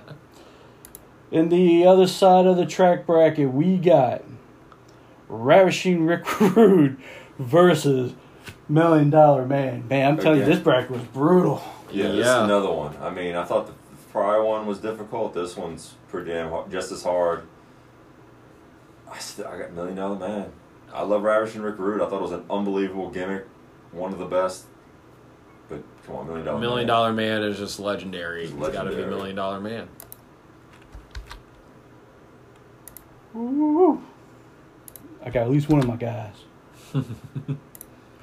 uh, in the Bad Street USA bracket, we got the worst WCW gimmick of all time, Shockmaster, versus probably the WWF's greatest gimmick of all time, Undertaker. See, but like you, you characterize it as WCW and WWE, but I, I don't. I think you could take those classifications out of it and just say this is the worst gimmick versus the best gimmick. That's exactly what it is. You go on Bleacher Report, you look at the ratings for worst versus best. These are your two guys. Here's the thing, though. You go on any friggin' list of get like most memorable gimmicks. Yeah. Undertaker's going to be at the top of almost every one of those lists, maybe even above the Shockmaster. I'm looking here for Shockmaster to shock the world. Oh, you going for an upset? I'm gonna go for an upset because I feel like if I move Undertaker any further than this, this is gonna be just like any other wrestling show, and I feel like we need to be a little Kurt. different here. I'm gonna call for an upset of Shockmaster over So we got one vote for Shockmaster. Kurt. Randy's opinion, and my God, I was sitting there thinking exact, thinking exactly what you were saying as you were saying it because I was like, you think of legendary, as legendary as the Undertaker's career has been, thirty years, the Dead Man, Shockmaster was so legendarily bad. I feel like I have to put a bad one in there. It was a blip. It was a blip in time, but it's a blip that we still talk Everybody about still to makes this fun day. of as a mess up. And when you go back to mess ups, Shockmaster, oh God, I can't. Can I really do this? Can I? Re- But it was so bad. I feel I have to put a bad one in there the top. Shockmaster. Oh wow. Ramsey's in disbelief over here. Wow. I know, it thought pains me to do look, that. I thought there was two people I thought for See- sure two people were going to shoot up on this list was Sting and Undertaker, and both of them are out. See, but I feel like Wow. too, it, it like Dumbfounded. the, the, just to me, like the the It happened money. in what '93, and we're still talking about Shockmaster. As bad as it was, But like to me, the smart money, especially the way this bracket is, is shaping out, it would have been Million Dollar Man and Undertaker in the freaking finals, That's- that's- and like on paper, that's the way I foresaw it going to. yeah, and like and that's why again I was saying we Really? it would have been more beneficial to maybe do a best and worst as separate brackets. But if- but but if we're gonna do this mix up of of both of them in one bracket, I, I, this is what I wanted the shock and awe. I got the shock and awe. What I had, what I thought when this came down, when I generated the bracket, in my mind, I did like a mock bracket, and I thought it would have been Sting, Undertaker in a, in a final. Look, that's a WrestleMania match that everybody wanted to see, and we never got. That's not to me. That's not one you're going to see even in this bracket. That's a matchup you're not going to see. So in Yeah. the last bracket, we got the gimmick that was never supposed to go over in Goldust versus Mick Foley. Mick Foley. yeah, I gotta go Mick Foley, man. Just he was so damn good in everything he did. It's like because one, of- like honestly, one of those gimmicks could have fallen flat on its ass. You would expect one of them. To. None of them did. Yeah, they really did. I, I would tell you this. To be honest, if you if it had to go to decision for Undertaker and Shockmaster, I literally would have been like, "Give me a quarter, I'm gonna flip it." Would you really? Hmm. I would. Because I had to put. I felt I had to put. I, I wouldn't. I wouldn't because just for somebody saying that the Shockmaster should go on, I would have been like, "Yeah, let's let's chance that, flip it." I'm glad you Now- thought that way. Because For if you guys would have chose, if one of y'all would have chose Goldust and Mick Foley, I would have chose Goldust Mm. because that was never supposed to go over. see that totally shocked the hell out of me, and I kind of That agree with you on that never one. supposed it to go should have never over. gone over. No. And I, That's one of those gimmicks where it's like, okay, that should never gone over, should never had the career it had, and it shouldn't have had Dustin Rhodes out of wrestling. And in like a, in less months. Than a, yeah, months, a, a year tops, and he brought you that. know it. He's a future Hall of Famer because of it. yeah, He's, you know, revived uh, his new character in in AEW, and it's all because of Goldust. Think about it, though. I mean, in a sense, it really is kind of like uh, Bruce Pritchard uh, preached about when it came to like Terry Taylor and a Red Rooster. You could have just been like, ah, shit, they're making me a fucking rooster. Or you could have looked at ways of like really getting that gimmick over. And it's like, again, they gave that gimmick to Dustin Rhodes. He could have been like, ah, fuck, I'm going to be this questionable guy in gold paint. What am I going to do? He took it to a whole new level and he was able to just be free with it. Look, but here's the difference with that. Terry Taylor's name is Terry Taylor. Dustin Rhodes' name is Dustin Runnels. And you go look at Dusty Runnels put over polka dots. Mhm. yeah. Dustin put over gold dust. And we can sit here and debate, and I don't know what's your opinion on it. Cody Rhodes, Cody Runnels put over Stardust. See, Stardust, I think he was cool with initially. Yeah, Zenatsu's And brother, and it they just- kept it running as like a fu to Cody because they knew he was going to resign, and it. Just, And he stepped Yeah. in, but he kept.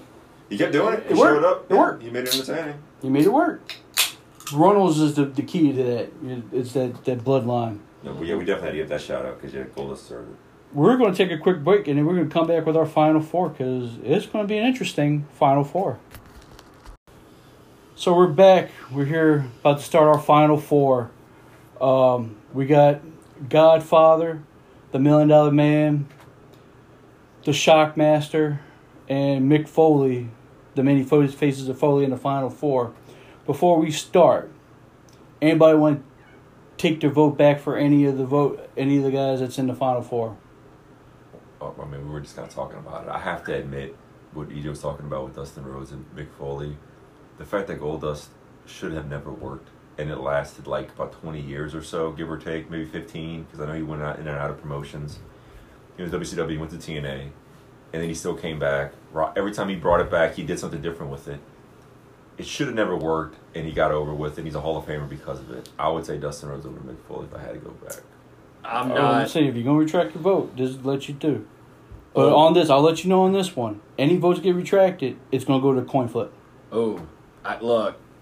I feel like though, it, it- in the heat of the moment, you you have to go where it lies. You can't sit there just like in March Madness, man. If a team that's not alright. supposed to win ends up winning, it's not like they go back But and they this, replay this is, it. it's the bracket's based on March Madness, but this bracket is based on what? Brawl for all. And what was the infamous things about the Brawl for All? They rebooked stuff. Yeah. so as a gimmick, as a gimmick, I'm just saying, yeah, if no. you want to retract your vote, we'll retract it and we'll coin flip it for the victory of the two. If I've- you're content, if you're content, you're content. I'm I, look. I'm content because here's the thing. There there are several. There, there, there are maybe two gimmicks that I think we expected to be in a Final Four. Like I said, when this thing was first pitched out, I thought we were doing a best gimmick uh, bracket and a worst gimmick bracket, not having everything mixed together. I think the fact that we got here in our Final Four and we have three great memorable gimmicks, and we have one terribly memorable gimmick. I think this is right, and no disrespect to Goldust because I love the character. I feel comfortable sticking with Mick Foley there. I mean, I think I think as much as Kirk wants to retract the vote, I feel like it does a disservice to us doing this bracket to retract votes and go to coin flips in retrospect. In the moment, you voted Mick Foley. That's the vote. Don't be a bitch. he grabbed got the coin. penny. He grabbed a freaking penny. We got the we got the He's so cheap. He doesn't even have a quarter. I do he have a grabbed a, quarter. penny. we I have the go for it. gimmick for all coin flip penny. I'm gonna call shenanigans on I get a this. quarter. So since you're since you're Mick Foley and he's in the bracket right now, you call it heads or tails for Mick Foley. Well, it's the many faces of Foley. I'm gonna go heads. Foley stays in. There you go. Everything we said. And justice is served. Get your Drama. fucking penny out of here. Drama. You gotta have some type of Ah, drama. get that piss ass penny out of here. So it's drama. Hey, gotta bring in some some some something into the fold. So we got the Godfather coming out of the parts unknown bracket versus the other side of the tracks winner, Million Dollar Man. Is it the whole train, or is it the Million Dollar Belt? See, like, you see, you have Million Dollar Man on the other side of the tracks bracket, but I mean, it was a guy that was born on the right side of the tracks, right? I mean, when you talk about, I mean, Godfather, the Ho Train, it's very memorable, but that was also kind of a, a, a window in time, whereas a Million Dollar Man has endured for countless times. I gotta, I gotta go with the Million Dollar Man in this, in this showdown. So we Yeah. got one vote, Million Dollar Man. Kurt. Yeah, I, I have to. Everything Rain just said, I completely agree with. Million Dollar Man. Million Dollar Man goes into our final two. The Godfather was a fun gimmick for its time. Oh, great! I mean, great gimmick for its time. Maybe So- won't play as well today, but Oh, yeah. I know. I know. Oh, yeah, it wouldn't be in w, it wouldn't be in WWF at all. Um, the Street USA bracket, Shockmaster versus the Dudleyville bracket. Fitting, he comes out of the Dudleyville bracket. Mick Foley. I'm, I'm gonna I, look. I'm gonna say, if we're going to the finals here, feel like we could definitely have a better conversation about best gimmick versus worst gimmick. I mean, I'm looking for Shockmaster to shock the world here. And as great as Foley's many faces were, there's only one legendary Shockmaster. I'm moving Shockmaster to the finals. You got to vote for Shockmaster.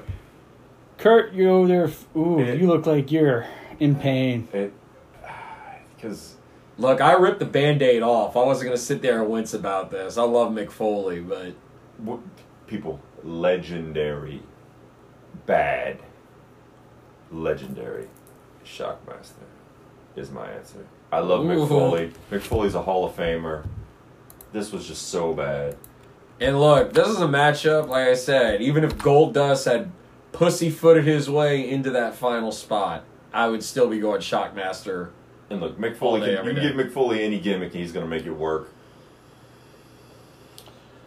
Here's So- the thing: we're down to the finals now. All right, we got Million Dollar Man coming out of the West.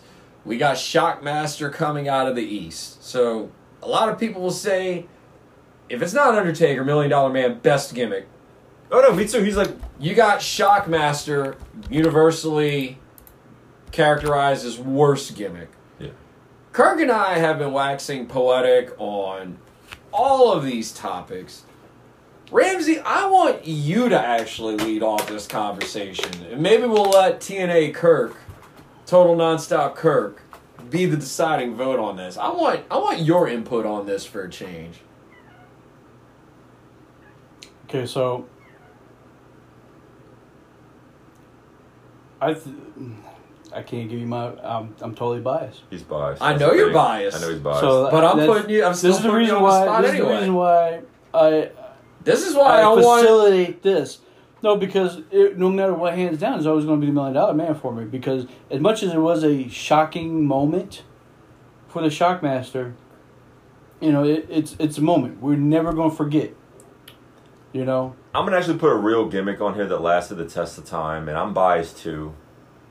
But damn it, for me, my favorite gimmick of all time, and I'm biased. But and you look at anybody else's. You said Undertaker, a Million Dollar Man, right up there, one A, one B, vice versa, swap, swap, swap. Million Dollar Man, dude, just hands down. Look, Cinderella come March Madness is great because they have their run, they shock the world, but at some point in time, midnight strikes, and You get that The number dream one is seed, over. comes in. I, look, say what you gotta say. Come on. I'm, I gotta go Million Dollar Man. All right. Since I am the creator of this tournament, get the penny. It's going to coin oh. flip. I get a coin, but yeah, we're- So, just to be clear, our unanimous pick to win this matchup No, no, no, was no. the Million out, Dollar time Man. time out, time out. But Time out. There's there was one word by two people that was said, biased. So I knew it because it's a biased decision, we're going to coin flip it. I look, We had like two I bi- said, two votes were biased. That was the whole point of me not being on as a decision maker in this, so I'd be the third party as a as a deciding factor. but, when it we would have to- both. But like I said, we would have both picked Million Dollar Man. Yeah, but then I you wanted turned a different table. take. But you turned the table, so you wanted a different take. This is what we're getting. Heads. I can live with it. Heads is the shock match because his helmet came off, and the uh, Lincoln Let fate decide. I'm fine with it. fate decided, right? Yeah. The worst gimmick versus the best. Let's see who wins it. Heads for Shockmaster, tails for uh, Shockmaster wins. Oh, Shocks the shock world. the world, baby. And look, like I- like I said, either one of these two would have been at the top if we did separate brackets. Either one of these two, very likely, they'd have been at the top of those brackets. They would have probably. That's what made me happy was that honestly, my bracket you had best gimmick of all time win, and then worst bracket you had worst, and they met each other in the finals. Coin Eh. flip decided. Like I said, I still consider Undertaker as the best gimmick, but if Okay, he's wait. one A, if he's one Uh, A, Million Dollar Man would be All right, one look, B. you got me on that one. Okay, I'll give it to the Undertaker, the greatest. Thirty years, yeah. I know, like Ramsey, uh, calm down. Now. This is where I'm going to subtract biasm and give it to Mark Calaway as the greatest character of all time, the Undertaker. Yes, but I'm still cool with Million Dollar Man being up there as well. As much as I was rooting, for, I was said Goldust should go over because of he made a gimmick work. When you have multiple gimmicks and you put multiple gimmicks over multiple times, that's hellified talent. yeah. Undertaker, Mark Calaway, nothing go against Mark Calaway. It's one gimmick. It's one gimmick. He One redefined the gimmick. gimmick several Multiple times. times, yeah.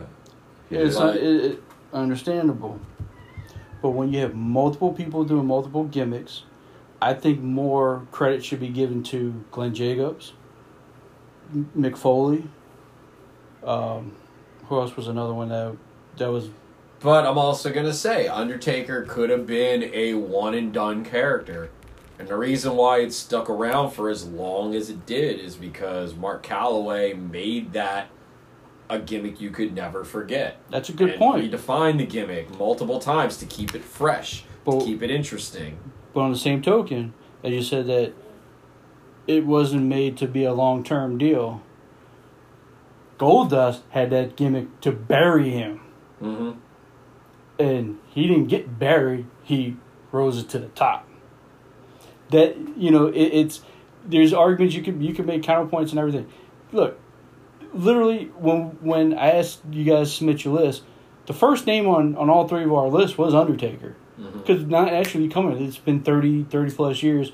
You you automatically come in there. Second on that list was Million Dollar Man hmm it comes down like because you it, it's what's lived in but like i said when i thought i looked after i randomized the bracket and i saw it i was like you know what i said i won't be shocked if undertaker sting will meet up in the finals because one thing about sting too is yeah you have surfer sting but the iconic crow sting is iconic too and it was like to me it was those those are undertaker and sting was the most two iconic gimmicks on this on this on this uh, brackets Mm, disagree. But I'll give it- I mean, Well, well, you have to look at it this way. This is how I looked at it. We grew up with two main organizations, right? yeah, Okay. The most iconic character, iconic, iconic uh, uh, gimmick in WWF was Undertaker, right? hmm What was the most iconic uh, character in, in WCW? Well, yeah, it was Sting, but WWE you could make an argument like Stone Cold, The Rock, all this stuff. But the Yeah. Undertaker was always like your, you know, one of your top Sting, you gotta remember, Sting went into NWA and WCW when it wasn't really gimmick driven. It wasn't. WWF was always gimmick driven. So Sting came in into a non gimmick driven uh, organization and he just rose. Yeah, but Surfer Sting wasn't even really necessarily a gimmick. Yeah, I mean, he had face paint and he had whatever, but it wasn't like he was getting over a character character. There's only three. Then that, that's the case. And Road Warriors shouldn't. That's Road Warriors just had face paint and shoulder pads.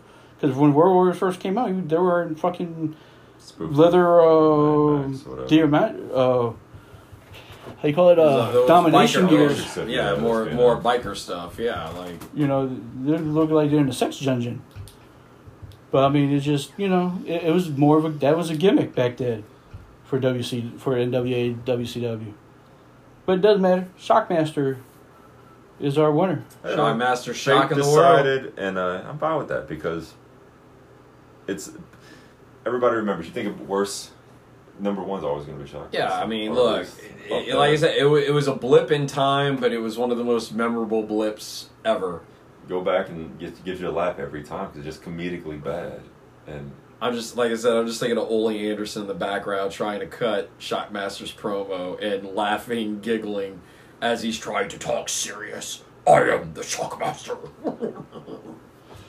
um, So we're going to we're going to take a quick minute and we're going to be back and we're going to talk about some of the stubs that didn't make the tournament. I, I really want to dive into that because, like I said, there were a few entries on this list that I know, like Ramsey, you kind of made the final call and putting the bracket together, but I am, I am downright shocked that a few of these names didn't make the bracket over others. And But we will talk about that in a little bit. But I'm ready to talk. yeah, it'll, it'll be our confidential So, uh, after dark con- confidential. What is it? So we're back, and now we're going to have some fallout uh, about people that didn't make the tournament, and if they bring up somebody and, and they say like why, I'll say why they they didn't make it because I have my little chart. Look, I mean, I, I've got several that I could throw out there, especially on the worst side of things. But like on the best side of things, I figure I'd lead off with the good. Um, I'm kind of shocked that the Hurricane didn't make the list.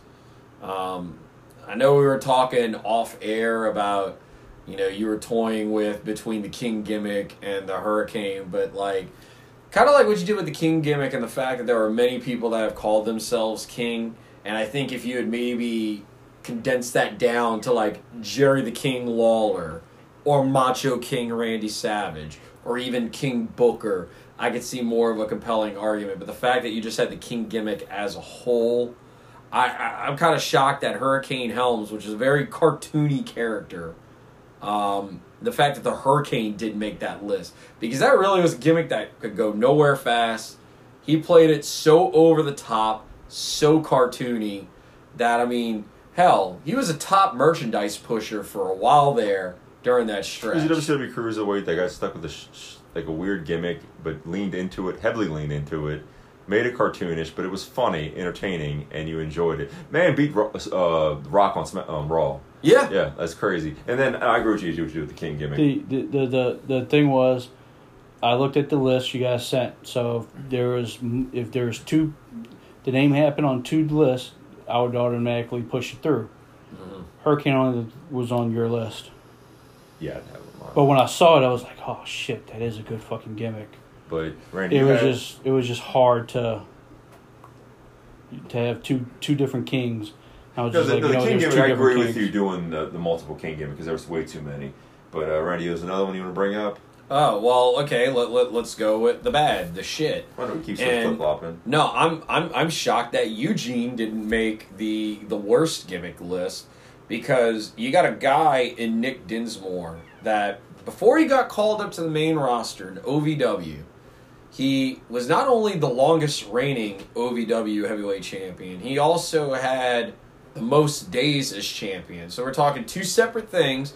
Yes, he had the longest reign, but he had multiple reigns, and with that, most days as champion and you saddle him when you call him up as the special needs nephew of Raw GM Eric Bischoff.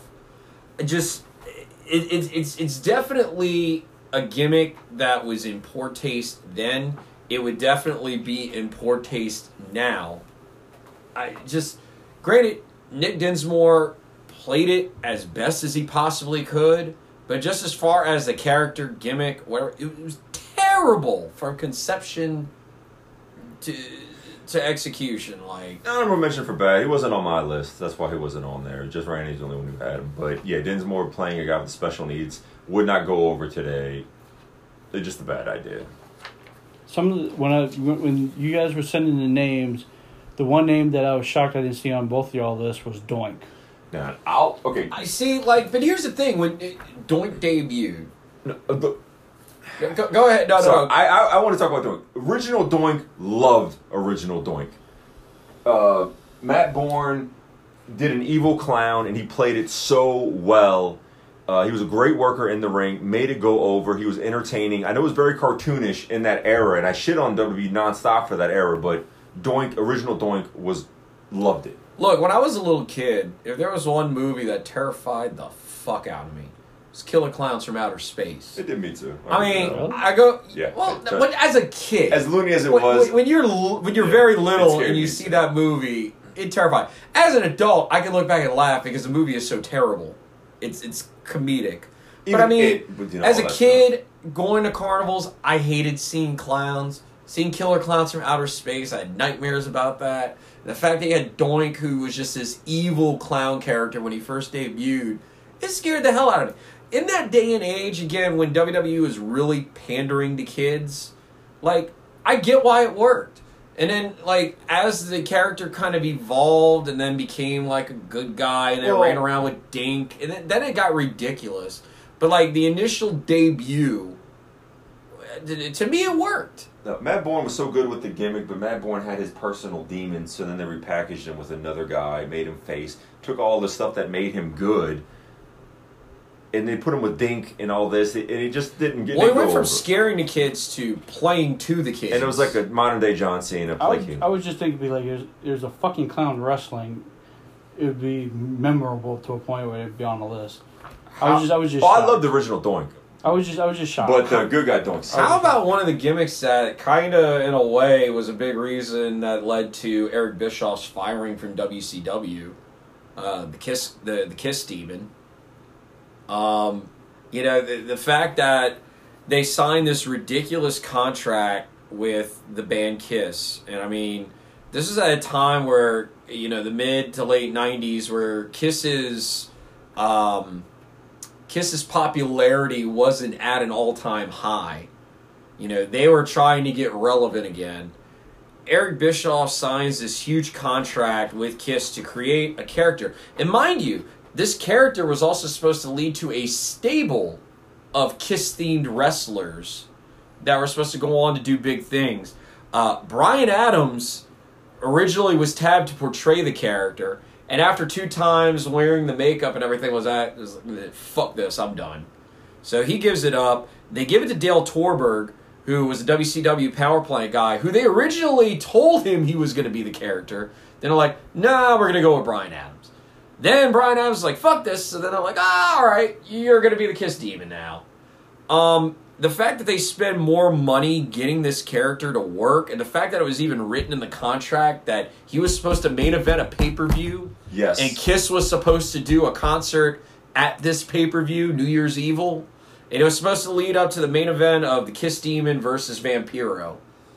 And then Kiss ends up doing a live, like a little mini concert on Nitro that ends up being one of their lowest rated segments ever. That pretty much killed the character right there.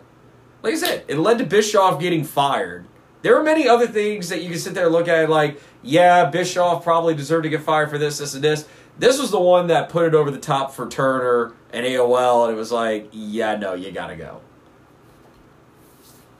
So when I saw that on the list, that was being that initially was on the list, right where Mr. America was. And when, to me, Mr. America is not like the worst gimmick; it's the most stupidest fucking gimmick ever. It's like really, how do you want us to fucking believe that that's not Hogan? Just to me, the look.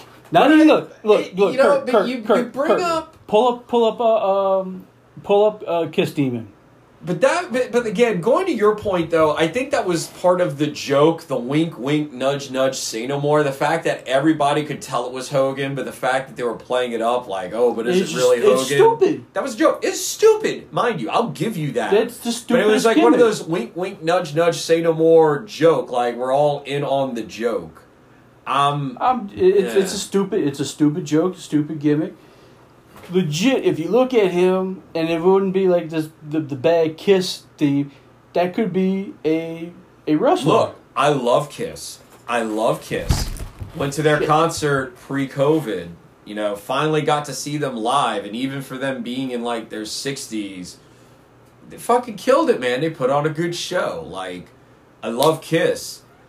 That just, it, it didn't work. It's like Kiss is a great rock band. That does not translate to the wrestling ring. Just like Robocop did not translate to the wrestling ring. Um, it, it- just again, to me, that had no sense. I'm gonna do a lightning round real quick of uh, terrible gimmicks. How about Arachnaman from WCW? Poor Brad Armstrong of the legendary Armstrong family. Yeah, and WC uh, Marvel Sue. That's why they stopped that. Yeah. one. yeah. But had to be mentioned. Next one. Yeah, I mean, definitely. Uh, Max Moon again. Freaking, it's a WWE gimmick, but freaking Konnan. Yeah. Like we saw what Konnan could do in WCW. If only WWE would let him be Konnan there. Oh wait, one that was on my greatest ones I had to give out to you real quick. Rick the Model Martel. Loved the original Yeah. vignettes. Loved it. Was sad not to see it on the list, but it wasn't for a reason. Next one. Yeah. Um, how about good gimmicks? Uh, Honky Tonk Man. I mean, good, hateable gimmick. And again, longest reigning Intercontinental Champion ever. Uh, the Elvis impersonator, people love to hate. Damn good gimmick. Yeah. That was a good gimmick. Big Boss Man. Maybe another one that overstayed its welcome in the sense that, you know, how long could you really get over a, uh, a cop from the South? Well, the, the thing too was there was so much WWE gimmicks that was on the list, and it was like, damn, this just could be a WWE bracket on itself. And I was just like, you know, we have to. Get, that's why I was like mandatory. There's one. There has to be at least one ECW, one TNA. Oh, speaking of ECW, man, uh, Raven. Fuck, I was really bummed out when I didn't see Raven on there from ECW, but And that was a coin flip because you choose Raven, you chose, and Randy chose uh, Sandman. So what I did was I coin flipped it. Yeah, but you gave us the, the Three. guaranteed one ECW. No, I'm fine I with could that. definitely. I didn't say. I said 'cause there was two. There was two TNA on on, on the list on on Kurt's list.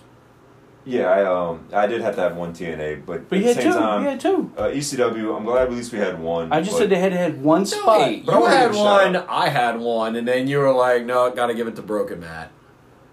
Oh, oh, that's right. Did you did you have Black Machismo? Because I listed it, and you were like, "Oh, that's that. No, that's good." Over Broken Matt Hardy? I went. But Matt yeah, no, I I'm not I'm not that upset over. But I do love can Black understand Machismo. Yeah.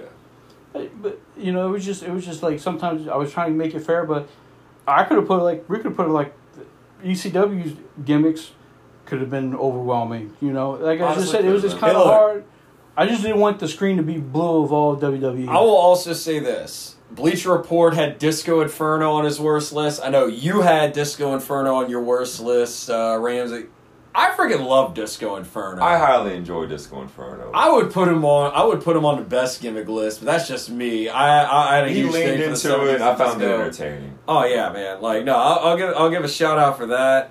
I'll also give a shout out at least for good gimmicks to Val Venis. I mean, look, porn star gimmick, freaking in a hot tub with Jenna Jameson, like I the wanted, big Val Boski. I wanted to put him on the list, but then I was like, yeah, Rick Rude and Val Venis, and all it was was a playoff of, of Rick Rude. It really was. Yeah, well, So and and it was Val just- Venis was able to take it further because Val Venis was billed as an actual porn star character, whereas Rick Rude looked like a porno character.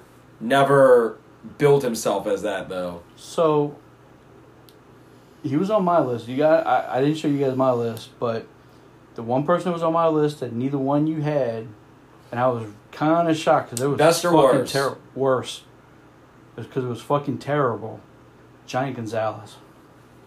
You're not gonna get an argument from me on that one. I really, I thought about him for a second, because, yeah, I, I don't even know what to say, man. It was just so bad. It, I- Look, Giant Gonzalez was bad, but I also feel like that could be saved for like if we if we talk maybe worse WrestleMania matches. If we have like a show on that, no, we did. I brought it up. that that would definitely be that. But that gimmick was bad.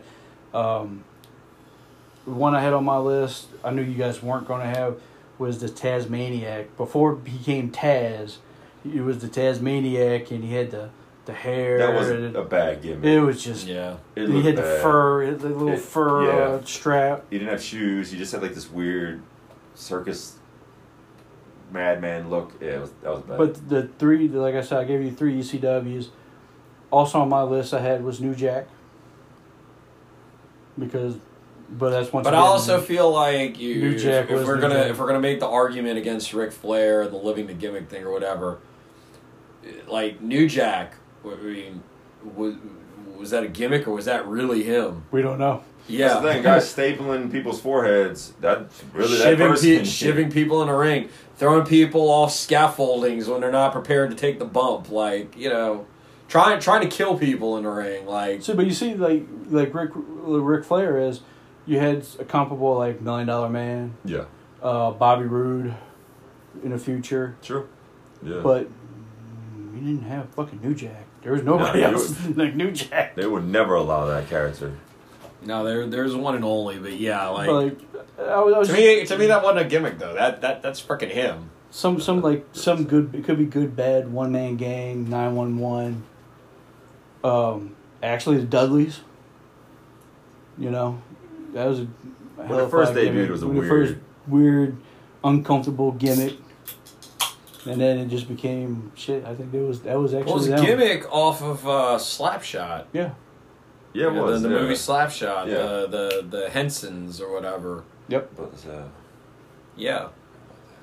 I mean, granted, gimmick that friggin' worked, and then the Dudley Boys ended up evolving from that into something bigger and better. But yeah, no, I mean, Dudley Family was a great gimmick, but uh, I think there were there were better ECW gimmicks. Like I said, like really, it all boiled down to Sandman, Raven. those are, I think, the two top ECW gimmicks. And yeah, I'm fine with the coin flip. I was actually shocked with the uh, uh like I was leaning more Sabu. The you know the, the homicidal maniac genie. But you know, but like to me, he was like a younger, better version of like Abdullah the Butcher, and like like that character that just do like crazy shit in the ring, not be afraid to like slice themselves up and and, and do whatever to like get a win. If you would have put Sabu in ECW, either, either one of those three, I would have been okay with because they're so iconic for ECW. I personally would have chose Raven, but you could make an argument for either, all, any of those three. How about Johnny Polo on the worst? Uh, I mean, we're talking about Raven being great. How about Johnny Polo on the worst know. side of things? Yeah. I don't know if you call it good or bad. How about the blue meanie? Hmm.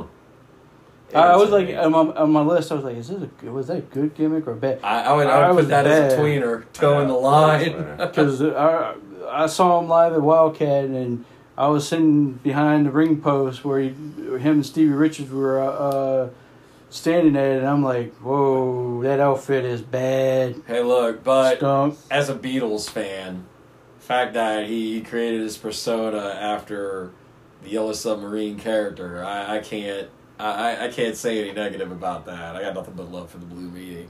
Um, let's let's go right now, like real quick. Uh, got four minutes. Um, currently, what, what's your favorite gimmick in any promotions right now?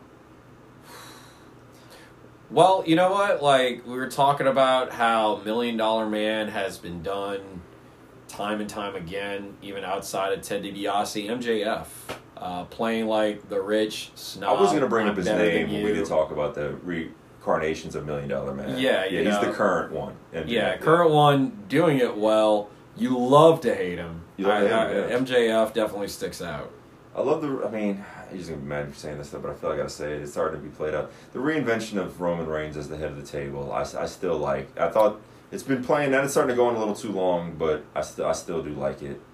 Um, But I feel like the more dominant that you make him, Yeah, I mean, it puts over the fact that he itself. knocked Daniel Bryan off of SmackDown, and the fact that he beat him clean yeah, in the ring.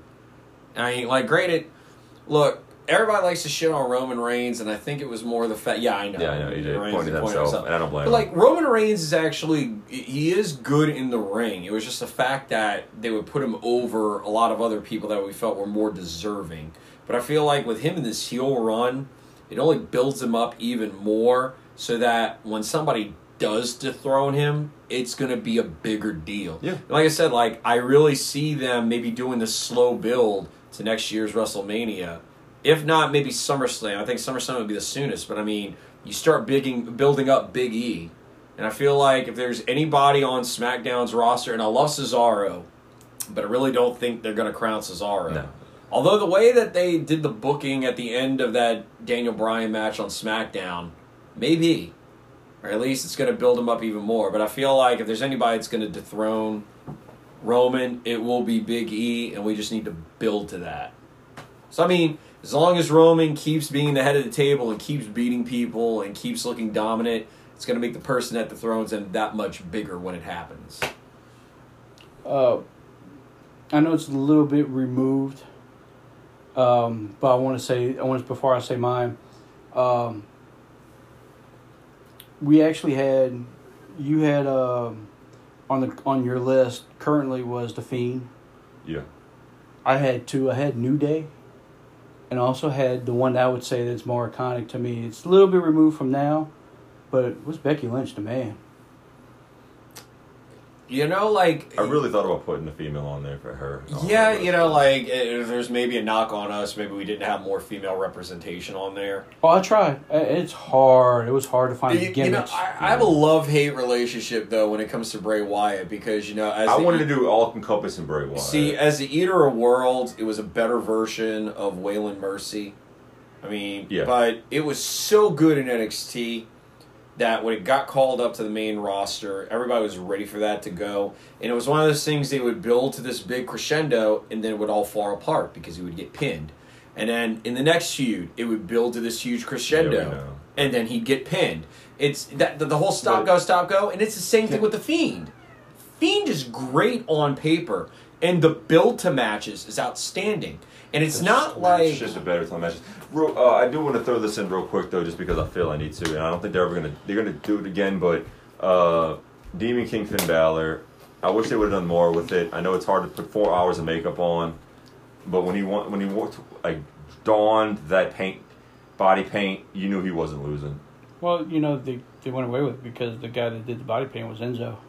One of them, he, he, he contributed to like one or two, but they could have. It was more than one and two. Yeah, so, but, Well, yeah, but but I mean, even then, like the character itself was sort of played out. Like I get bringing it for big matches, even if it's like once a year or once every other year. Like Finn Balor is good enough on his loan, or good good good enough on his own, not to need to depend on the demon gimmick. Yeah, but giving him that extra oomph, like, hey man, you gonna don this? Oh, he ain't losing, or he might not lose. We'll see what happens. Go SummerSlam, WrestleMania, put the belt on him, build him up. He never got a fair chance at the Universal belt. Had he been the Fiend or the Demon King to go up against Brock Lesnar, or whatever, you know, who knows? It's just one of those what, what if scenarios. But go back to like the women wrestlers real quick. I was like looking, and the only thing, the only two I could think about was was um, the the main character for Becky Lynch, and then Scary Sherry. Like character wise, like gimmick wise, there really ain't too many gimmicks for like women, you know. Played out that are really really popular. The, Yeah, uh, there's really very few. I mean, they're all. You could probably say the diva ever, the diva Well, eras. I mean, Alexa Bliss, Alexa Now, Bliss's thing. It's now, just too. It's it's still too young. That I'm not to going to say, even say it's too young. I, I think really where that whole character kind of went wrong, or at least like at least the way the raw writing is is doing it wrong. It was like WrestleMania, like that had the potential to be great. I felt like it was way too soon for her to do the turn on Bray, especially like with Randy Orton. Like, why are you gonna like shit on Randy Orton as Alexa Bliss leading up to that match, and then on it? Like that has so much potential. It could maybe be salvaged, but right now, like it started great, and uh, Kirk. I mean, you wanted to talk about uh, AEW. I was just looking for unique characters, and that Abadon Girl is unique, but it's still way, way, way, way, way too early. And then Britt Baker with her new character being Oh. this badass who doesn't need to win, who's just so good on the microphone, such a heel. She she's Britt if I'm not Baker, mistaken now the number one contender again. is, yeah, she she needs to win Yeah. the belt. so I gotta give a shout out to her because I think up, up and coming things. Yeah, this future, the sky's the limit for her right now.